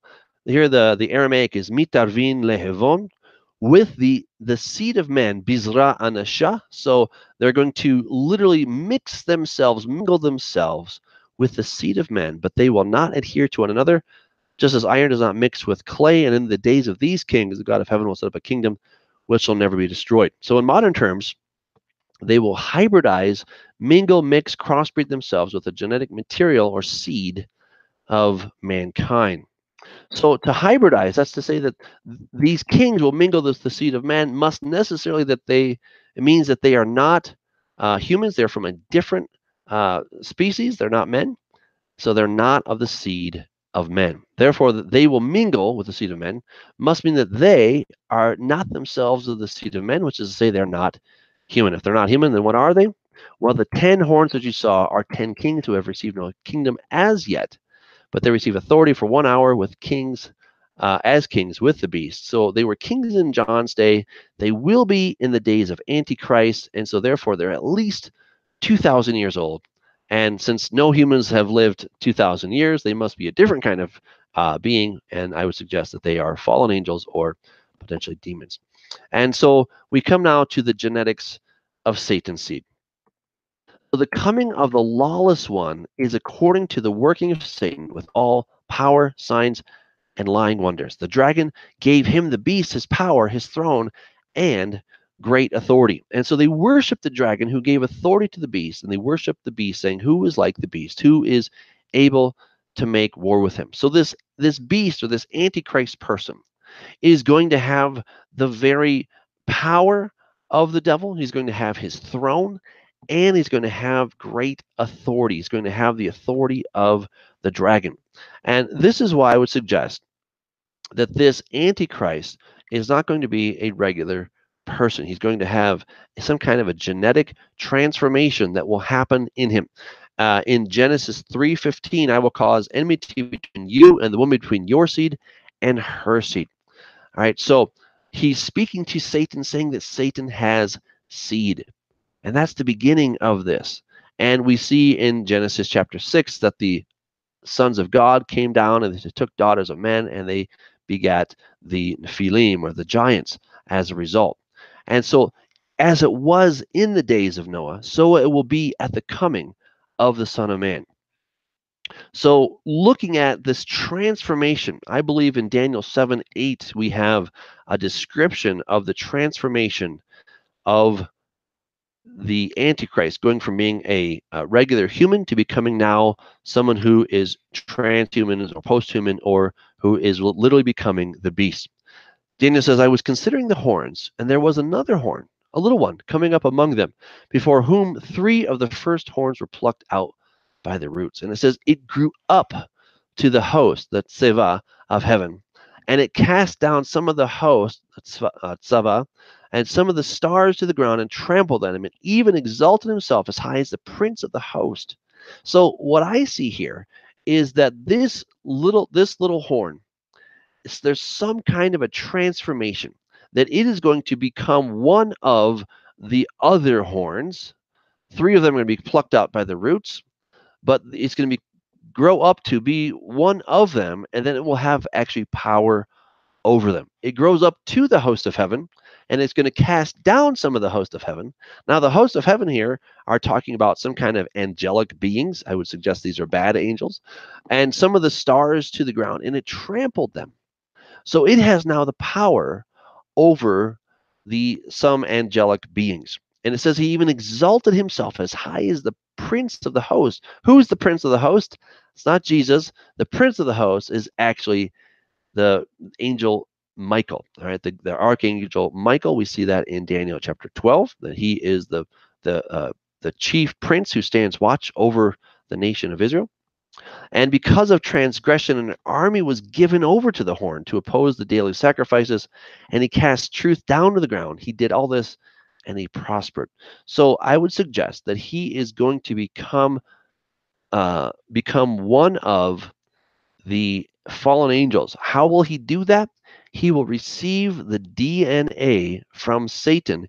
He will then mix it into himself, and he will literally become a hybrid.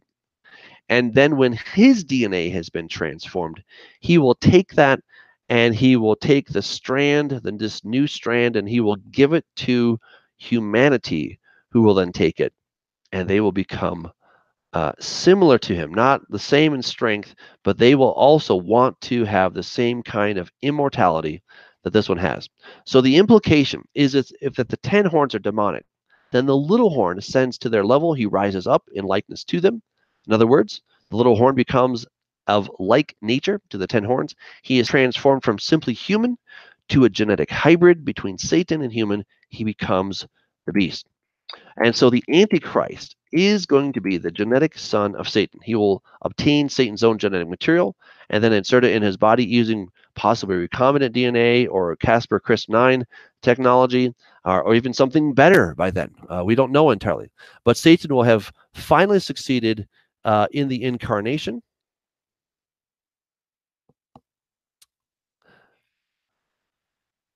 He will have finally succeeded uh, in imitating the incarnation uh, the conclusion fulfills the Genesis 3:15.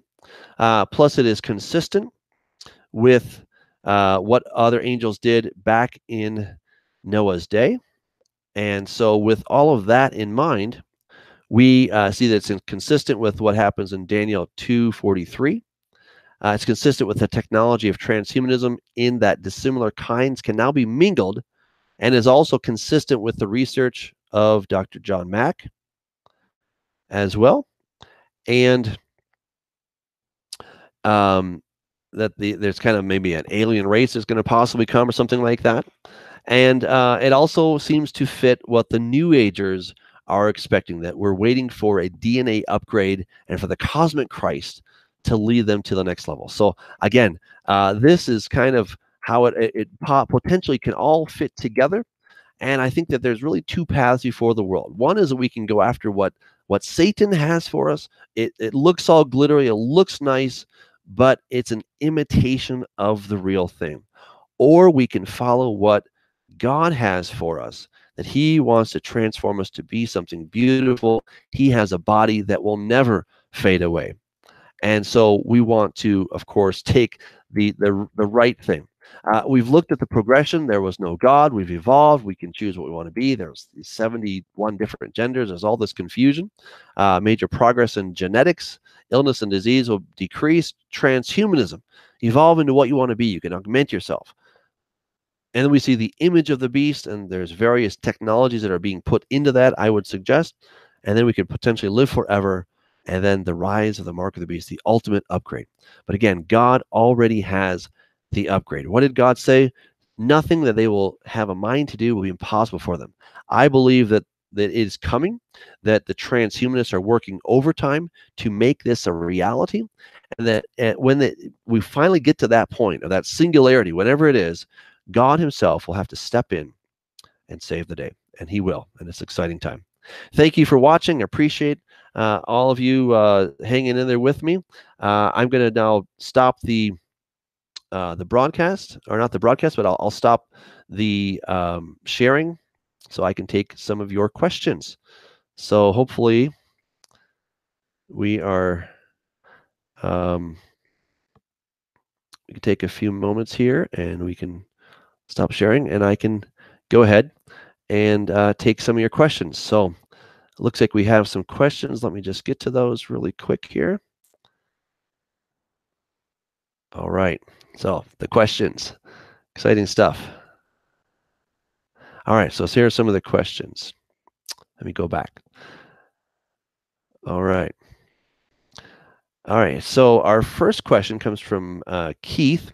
He says, What is the seal of God? What do you think the counterfeit will be? Well, again, as I suggested in the uh, discussion, I think the counterfeit will, in fact, be the mark of the beast. So, uh, great. I do appreciate your question. Let me keep going. Here's another question. Does Jordan Peterson meet the criteria for being one of the two witnesses? Uh, great question. I don't know. I really can't say uh, who the two witnesses are going to be by name. I could potentially give you some descriptions of what they're going to be like, but I don't know the name, uh, what their names will be. So thanks for the question. Um, Okay, let's see here. Our next question. Um, I'm just scrolling through the questions, trying to uh, see where the next question is. It always helps me when you guys put the word question in front of it so I can see you uh, want me to address something. Sometimes there's a lot of interesting chatter that's happening uh, in there, and I, uh, of course, don't have time to get into that. But let me see if there are any other questions. let's see. Still looking for more questions. There must be some some in here. Okay. Well, um, let's see. Looking for questions. Okay. Well, I'm not really seeing any more questions. So fantastic, guys. Uh, again, thanks for. Uh, here's one. it just came in. Fantastic. Okay, James. Uh, he asked, "Will the beast be consumed by Christ's breath and then thrown alive into the pit?" Uh, we have Micah 5, Revelation 19.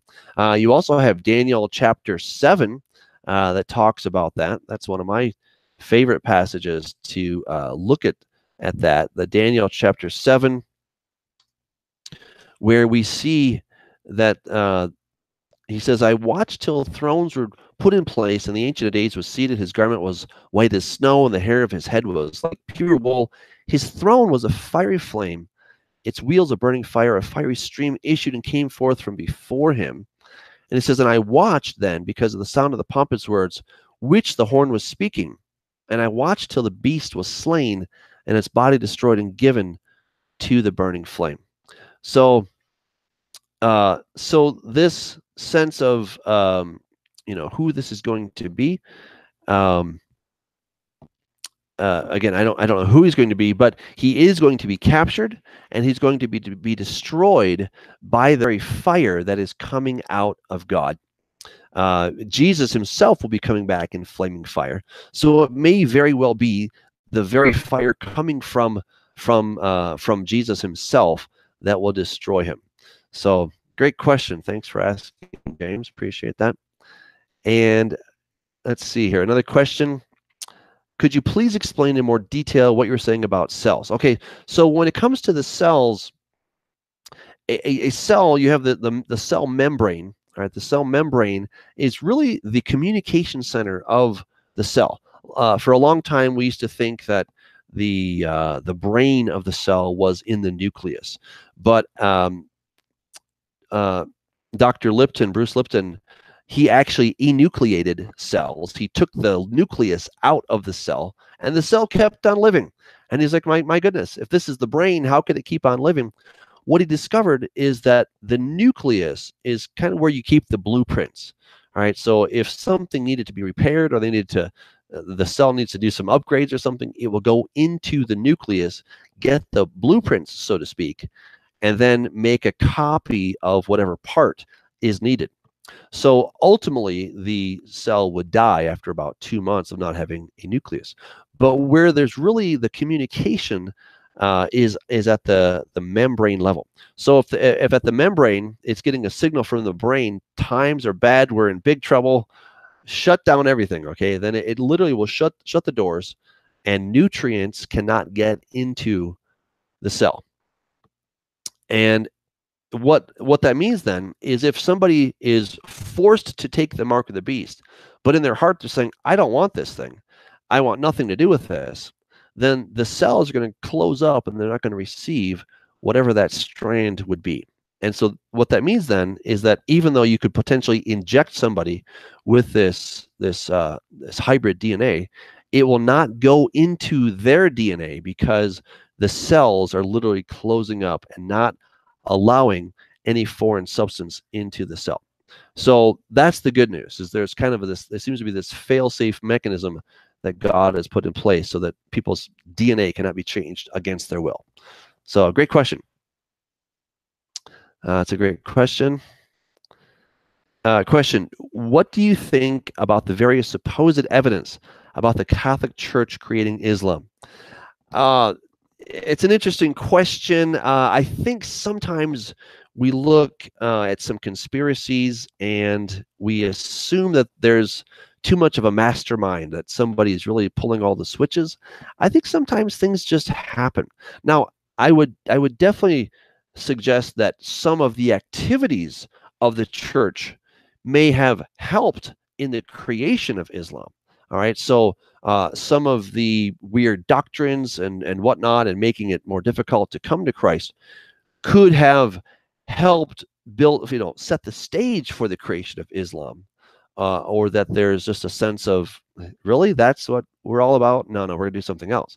But as far as the Catholic Church, you know, kind of going behind the curtain and saying we're going to create this thing called Islam, I, I don't believe that at all. I, think that's uh, just just uh, conspiracy theory, uh, conspiracy thinking, and uh, it's not based in reality. But again, could because of some of the you know the the weird things that the church was doing have led to the creation of Islam. Sure, I think that is entirely possible. So, uh, very good. Let's see here. Uh, give us your thoughts on the two witnesses. Uh, my thoughts on the two witnesses, I, I'm, I'm inclined to think that it's probably Moses and Elijah. All right. Now, again, could it be Enoch? I don't know. Could it be neither of them? That's also a possibility. Okay. That's also a possibility. But my, my current thinking is that, it, I, you know, as far as I can tell, the two that seem to be represented probably the best would be Moses and Elijah. But I think it's really speculation. We can't say, and so I'll be the first to admit it's speculation and it's just a guess. And I could be completely wrong about that. So, um, so just take that with a grain of salt. Um, uh, Frank asks, why do so many people allegorize so much of scriptures? Uh, thank you for answering my second question. You're welcome. Uh, why do they allegorize scripture? Well, uh, the, the thing is, um, if you are anti Semitic and you think that God hates the Jews or he hates Israel, and now all of those things have been transferred to the church, you're the only method of interpretation you could really use that will be consistent. I'm not saying right, but will be consistent with its own system is an allegorical interpretation. All right. So if you're saying, well, look, you know, the Jews rejected Jesus, and so now God has rejected them. All right. And now he has this new people. He has this new entity called the church.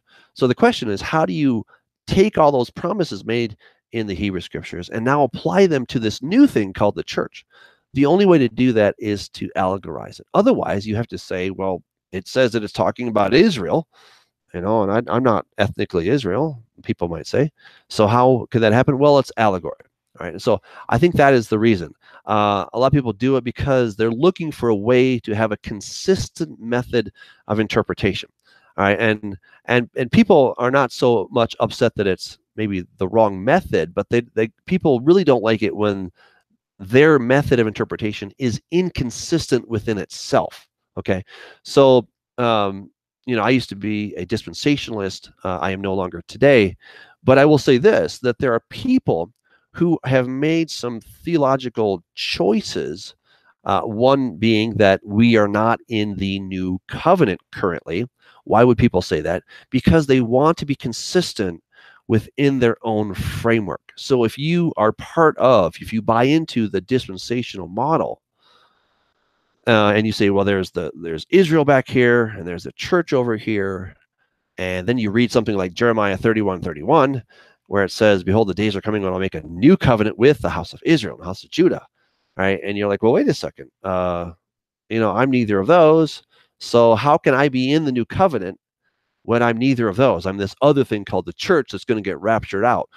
So again, people do those kind of, uh, I would say, bizarre interpretations, but they do that so they can be consistent within their own framework. And, and that's one reason that people uh, uh, are attracted to the allegorical method because it's it, it maintains a a consistent method of interpretation, even though I would suggest that it's greatly flawed, but it's still consistent within its own framework. And so uh, great question. Uh, Alana says, so uh, Satan's or beast DNA will be willingly injected in humans. Could he appear as a fake alien? I absolutely think so. Uh, my perspective on the the beast is that he is going to be somebody who is kind of a chameleon. That uh, to the Muslims, he's going to look like the Mahdi. All right. Uh, to the, some to some Jews, not all Jews, but some Jews, he might look like the Mashiach. All right um, to some New Agers, etc., he might look like the Maitreya, right? And or the Cosmic Christ or whatever you want to call him. Uh, to people who are looking for UFOs, he's going to look like an alien, all right? And so I believe that every group will have their reasons to say this guy fits the bill. This guy is our man, and that that uh, they're going to look at him and they're all going to kind of see him as fulfilling their definition of what this end times savior ought to be.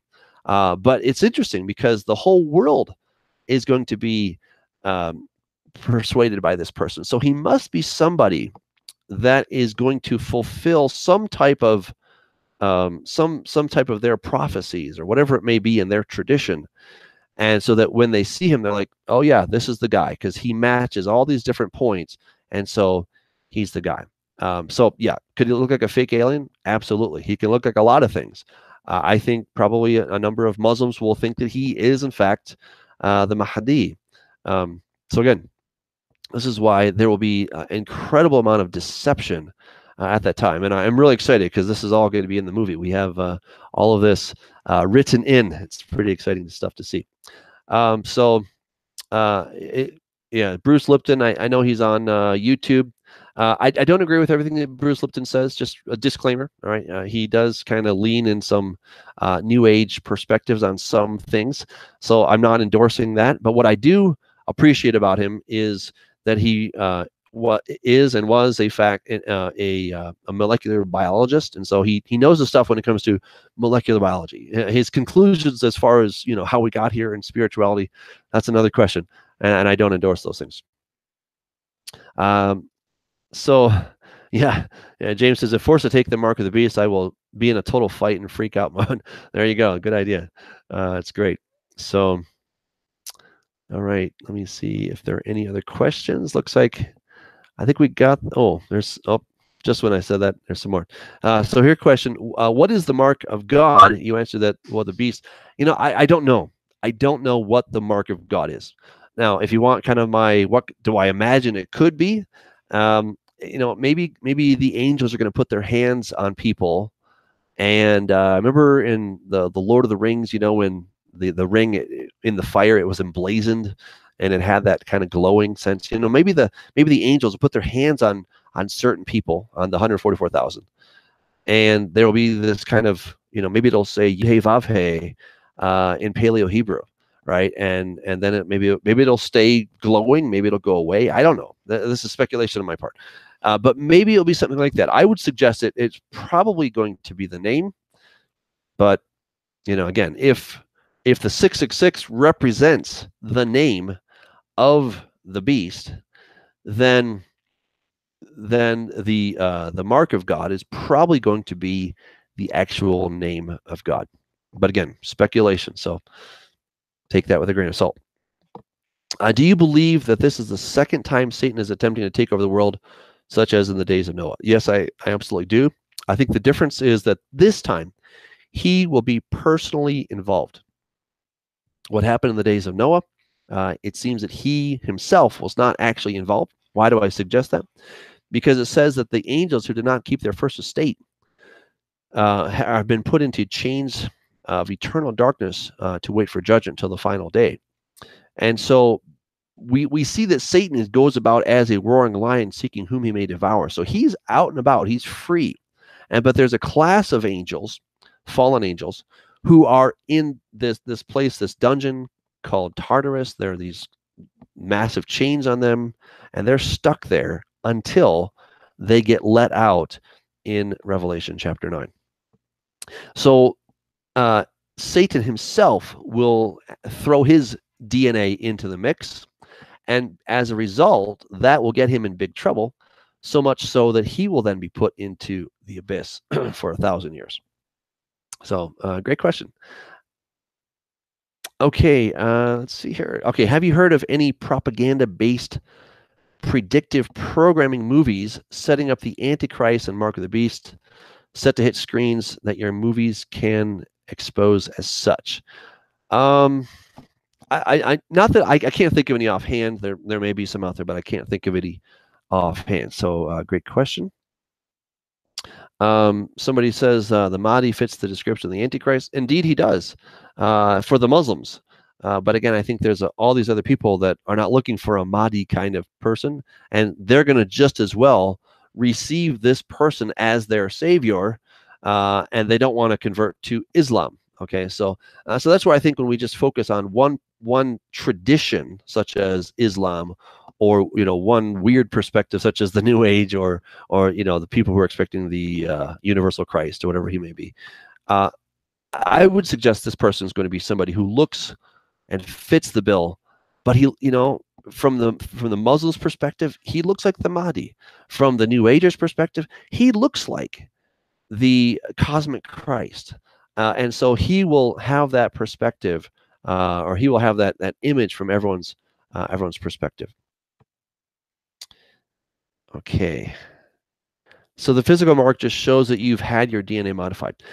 Yes, Aaron, uh, that that is my perspective. Again, I could be wrong on that, so it is speculation.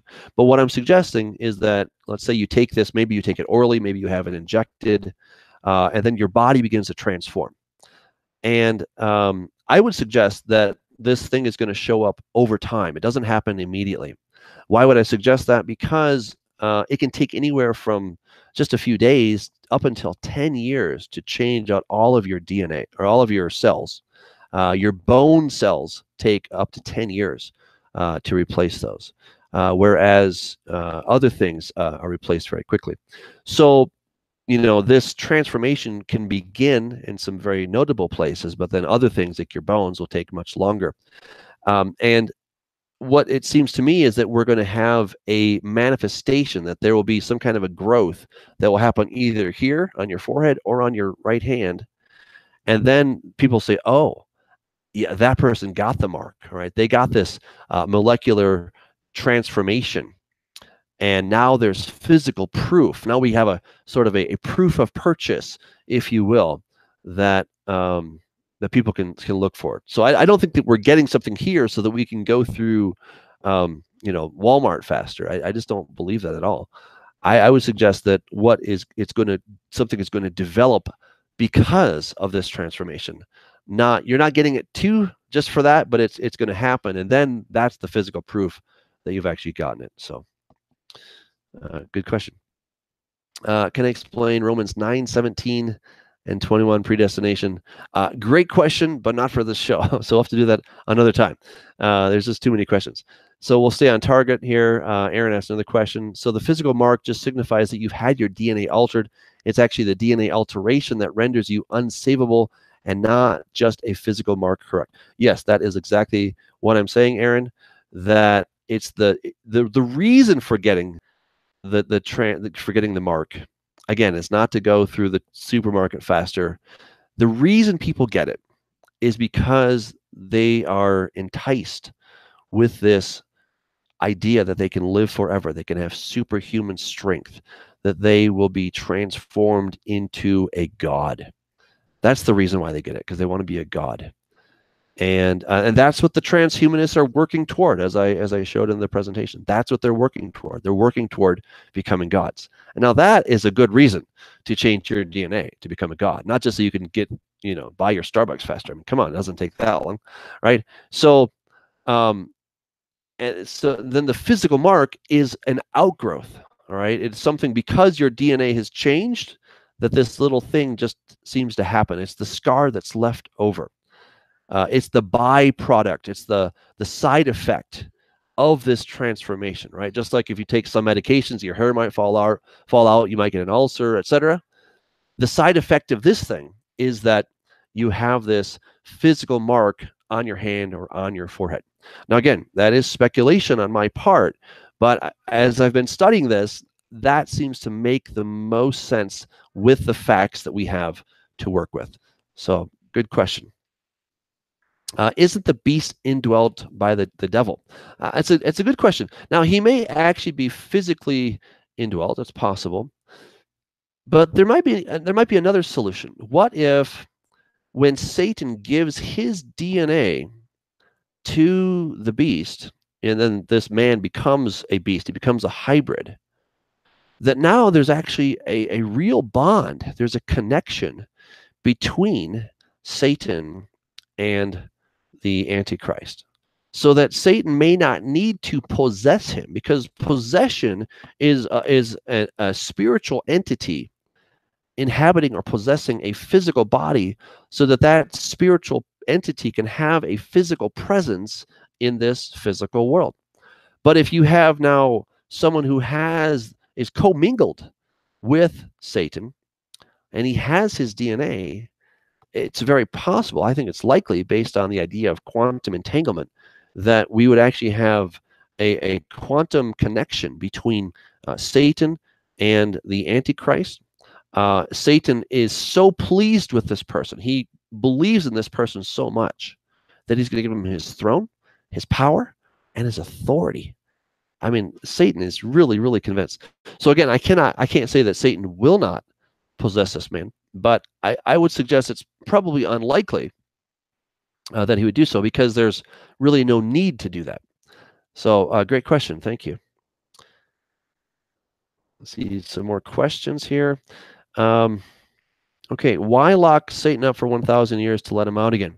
Well, I, as I suggested, I believe that the reason he's going to finally get locked up is because he actually will take his DNA, he'll take his seed, and he will commingle it in humanity, and that's a big no-no.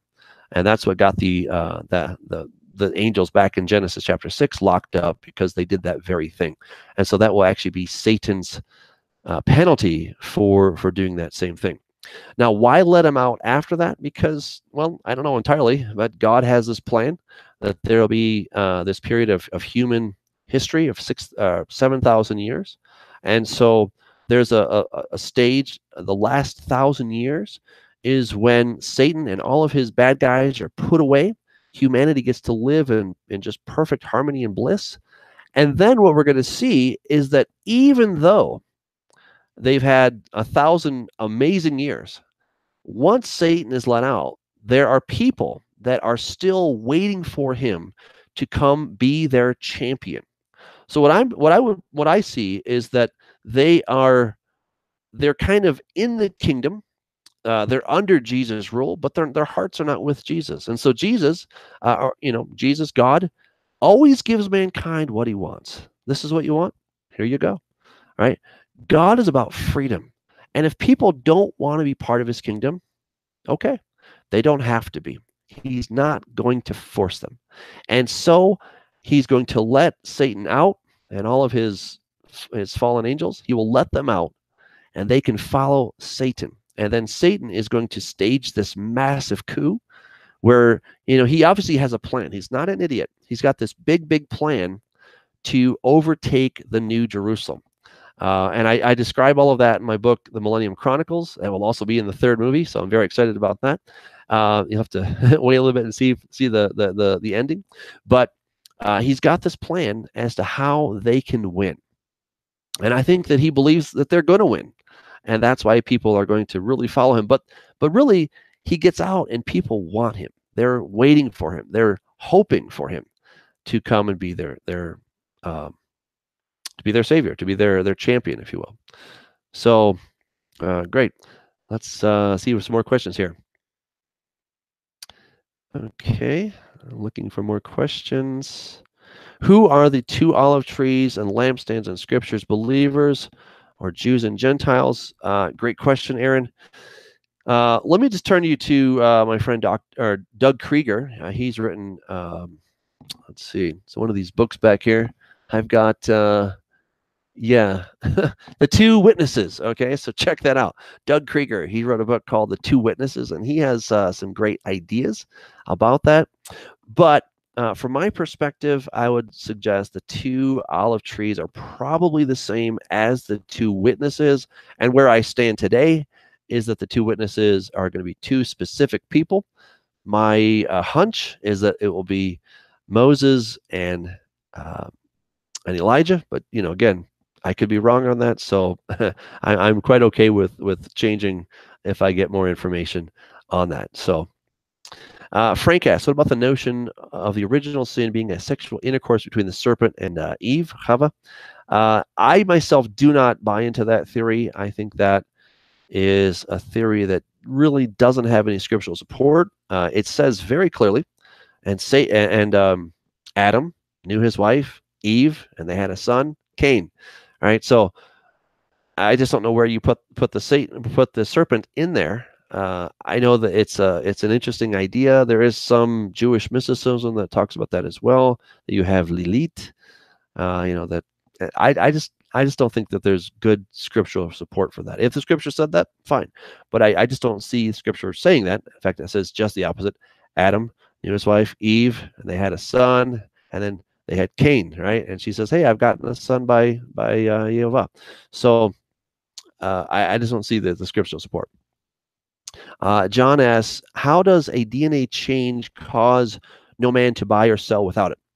Well, um, there could be other other layers to this.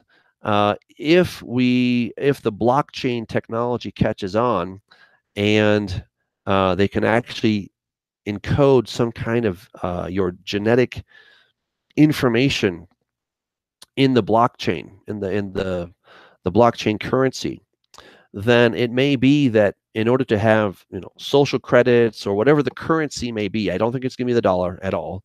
It'll probably be some kind of an online uh, blockchain currency. Uh, something kind of like bitcoin but not entirely. Something way better than bitcoin.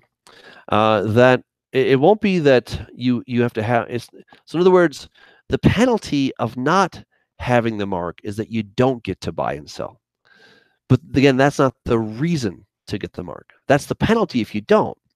You become an outcast. You become uh, a pariah to the society and you can no longer exist in it. And so you're now you're you are shunned uh, because probably presumably uh, there will be a kind of a grace period where you're expected to get it. And you don't get it immediately but then okay you know you need to kind of get on get with the program and you know maybe there's a, a, you know like 10 days you don't have to get it and then you then there's a, another transition where okay people that don't get it now they can't buy and sell at you know whatever. And then after a while it's like okay we're going to take this to the next level. If you don't get this thing you're going to lose your head. All right? And so I, I see that what scripture does is give us the bullet points of these things. It doesn't give us all the details and give us all the history. You know, it's just giving us, you know, this happened and this happened and this happened and this happened. You know, it's kind of like when you when you read up on uh, World War II, right? There's all these different battles and all this different stuff, but a lot of times these gigantic battles and these strategies they get reduced to just bullet points. You know, Hitler did this, the Allies did this. Hitler did this, the Allies did this. But behind those bullet points is just you know sometimes months or years of uh, planning. There are hundreds of thousands of men and fighting and all this different stuff and strategies that are happening that get reduced to one little bullet point. And i think that's what happens many times in the bible is that there's there's a just a wealth of things that are going to happen but we only get the bullet point. And so it does require a little bit of imagination uh, based uh, mixed with you know research as to what we see in our day and then you know doing the very best we can to scour the scriptures and look for other clues to try to fill in the blanks. So that's what i'm attempting to do. I, i'm sure i did it imperfectly but i'm trying to do that to the very best of my ability. So uh, teresa love the millennium chronicles. Thank you. I appreciate that. Uh, it was it was a lot of work and it was a lot of fun, but I'm so glad you enjoyed. Uh, John asks, uh, Revelation 13 says that he causes all to receive a mark. This sounds like MK Ultra or something like it's not a choice. Your thoughts? Well, we know that not everybody is going to get the mark. That um, there will be people who are going to lose their heads. We see that in Revelation chapter 20. So it would seem that when it says that all are going to get the mark, he causes all to receive the mark. Um, I mean, different different possibilities to that. Uh, one, it just means all who get the mark continue to live. All right.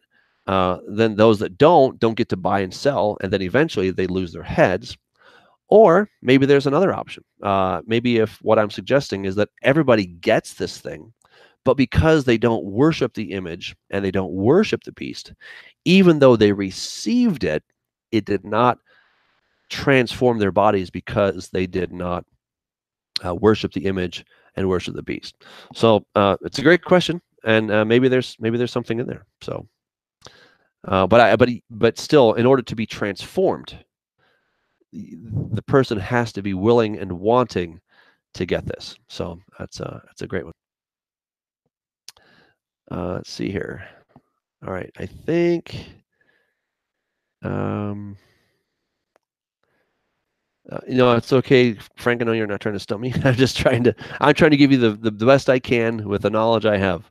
So, uh, I'm going to uh, end it on that note, guys. Thank you. This has been a blast. It's really been a lot of fun. We're at two hours now, so thank you for your great questions. Uh, thanks for sticking in there and for uh, all you do. Again, if you're interested, the book Corrupting the Image. I talk about a lot of these different ideas.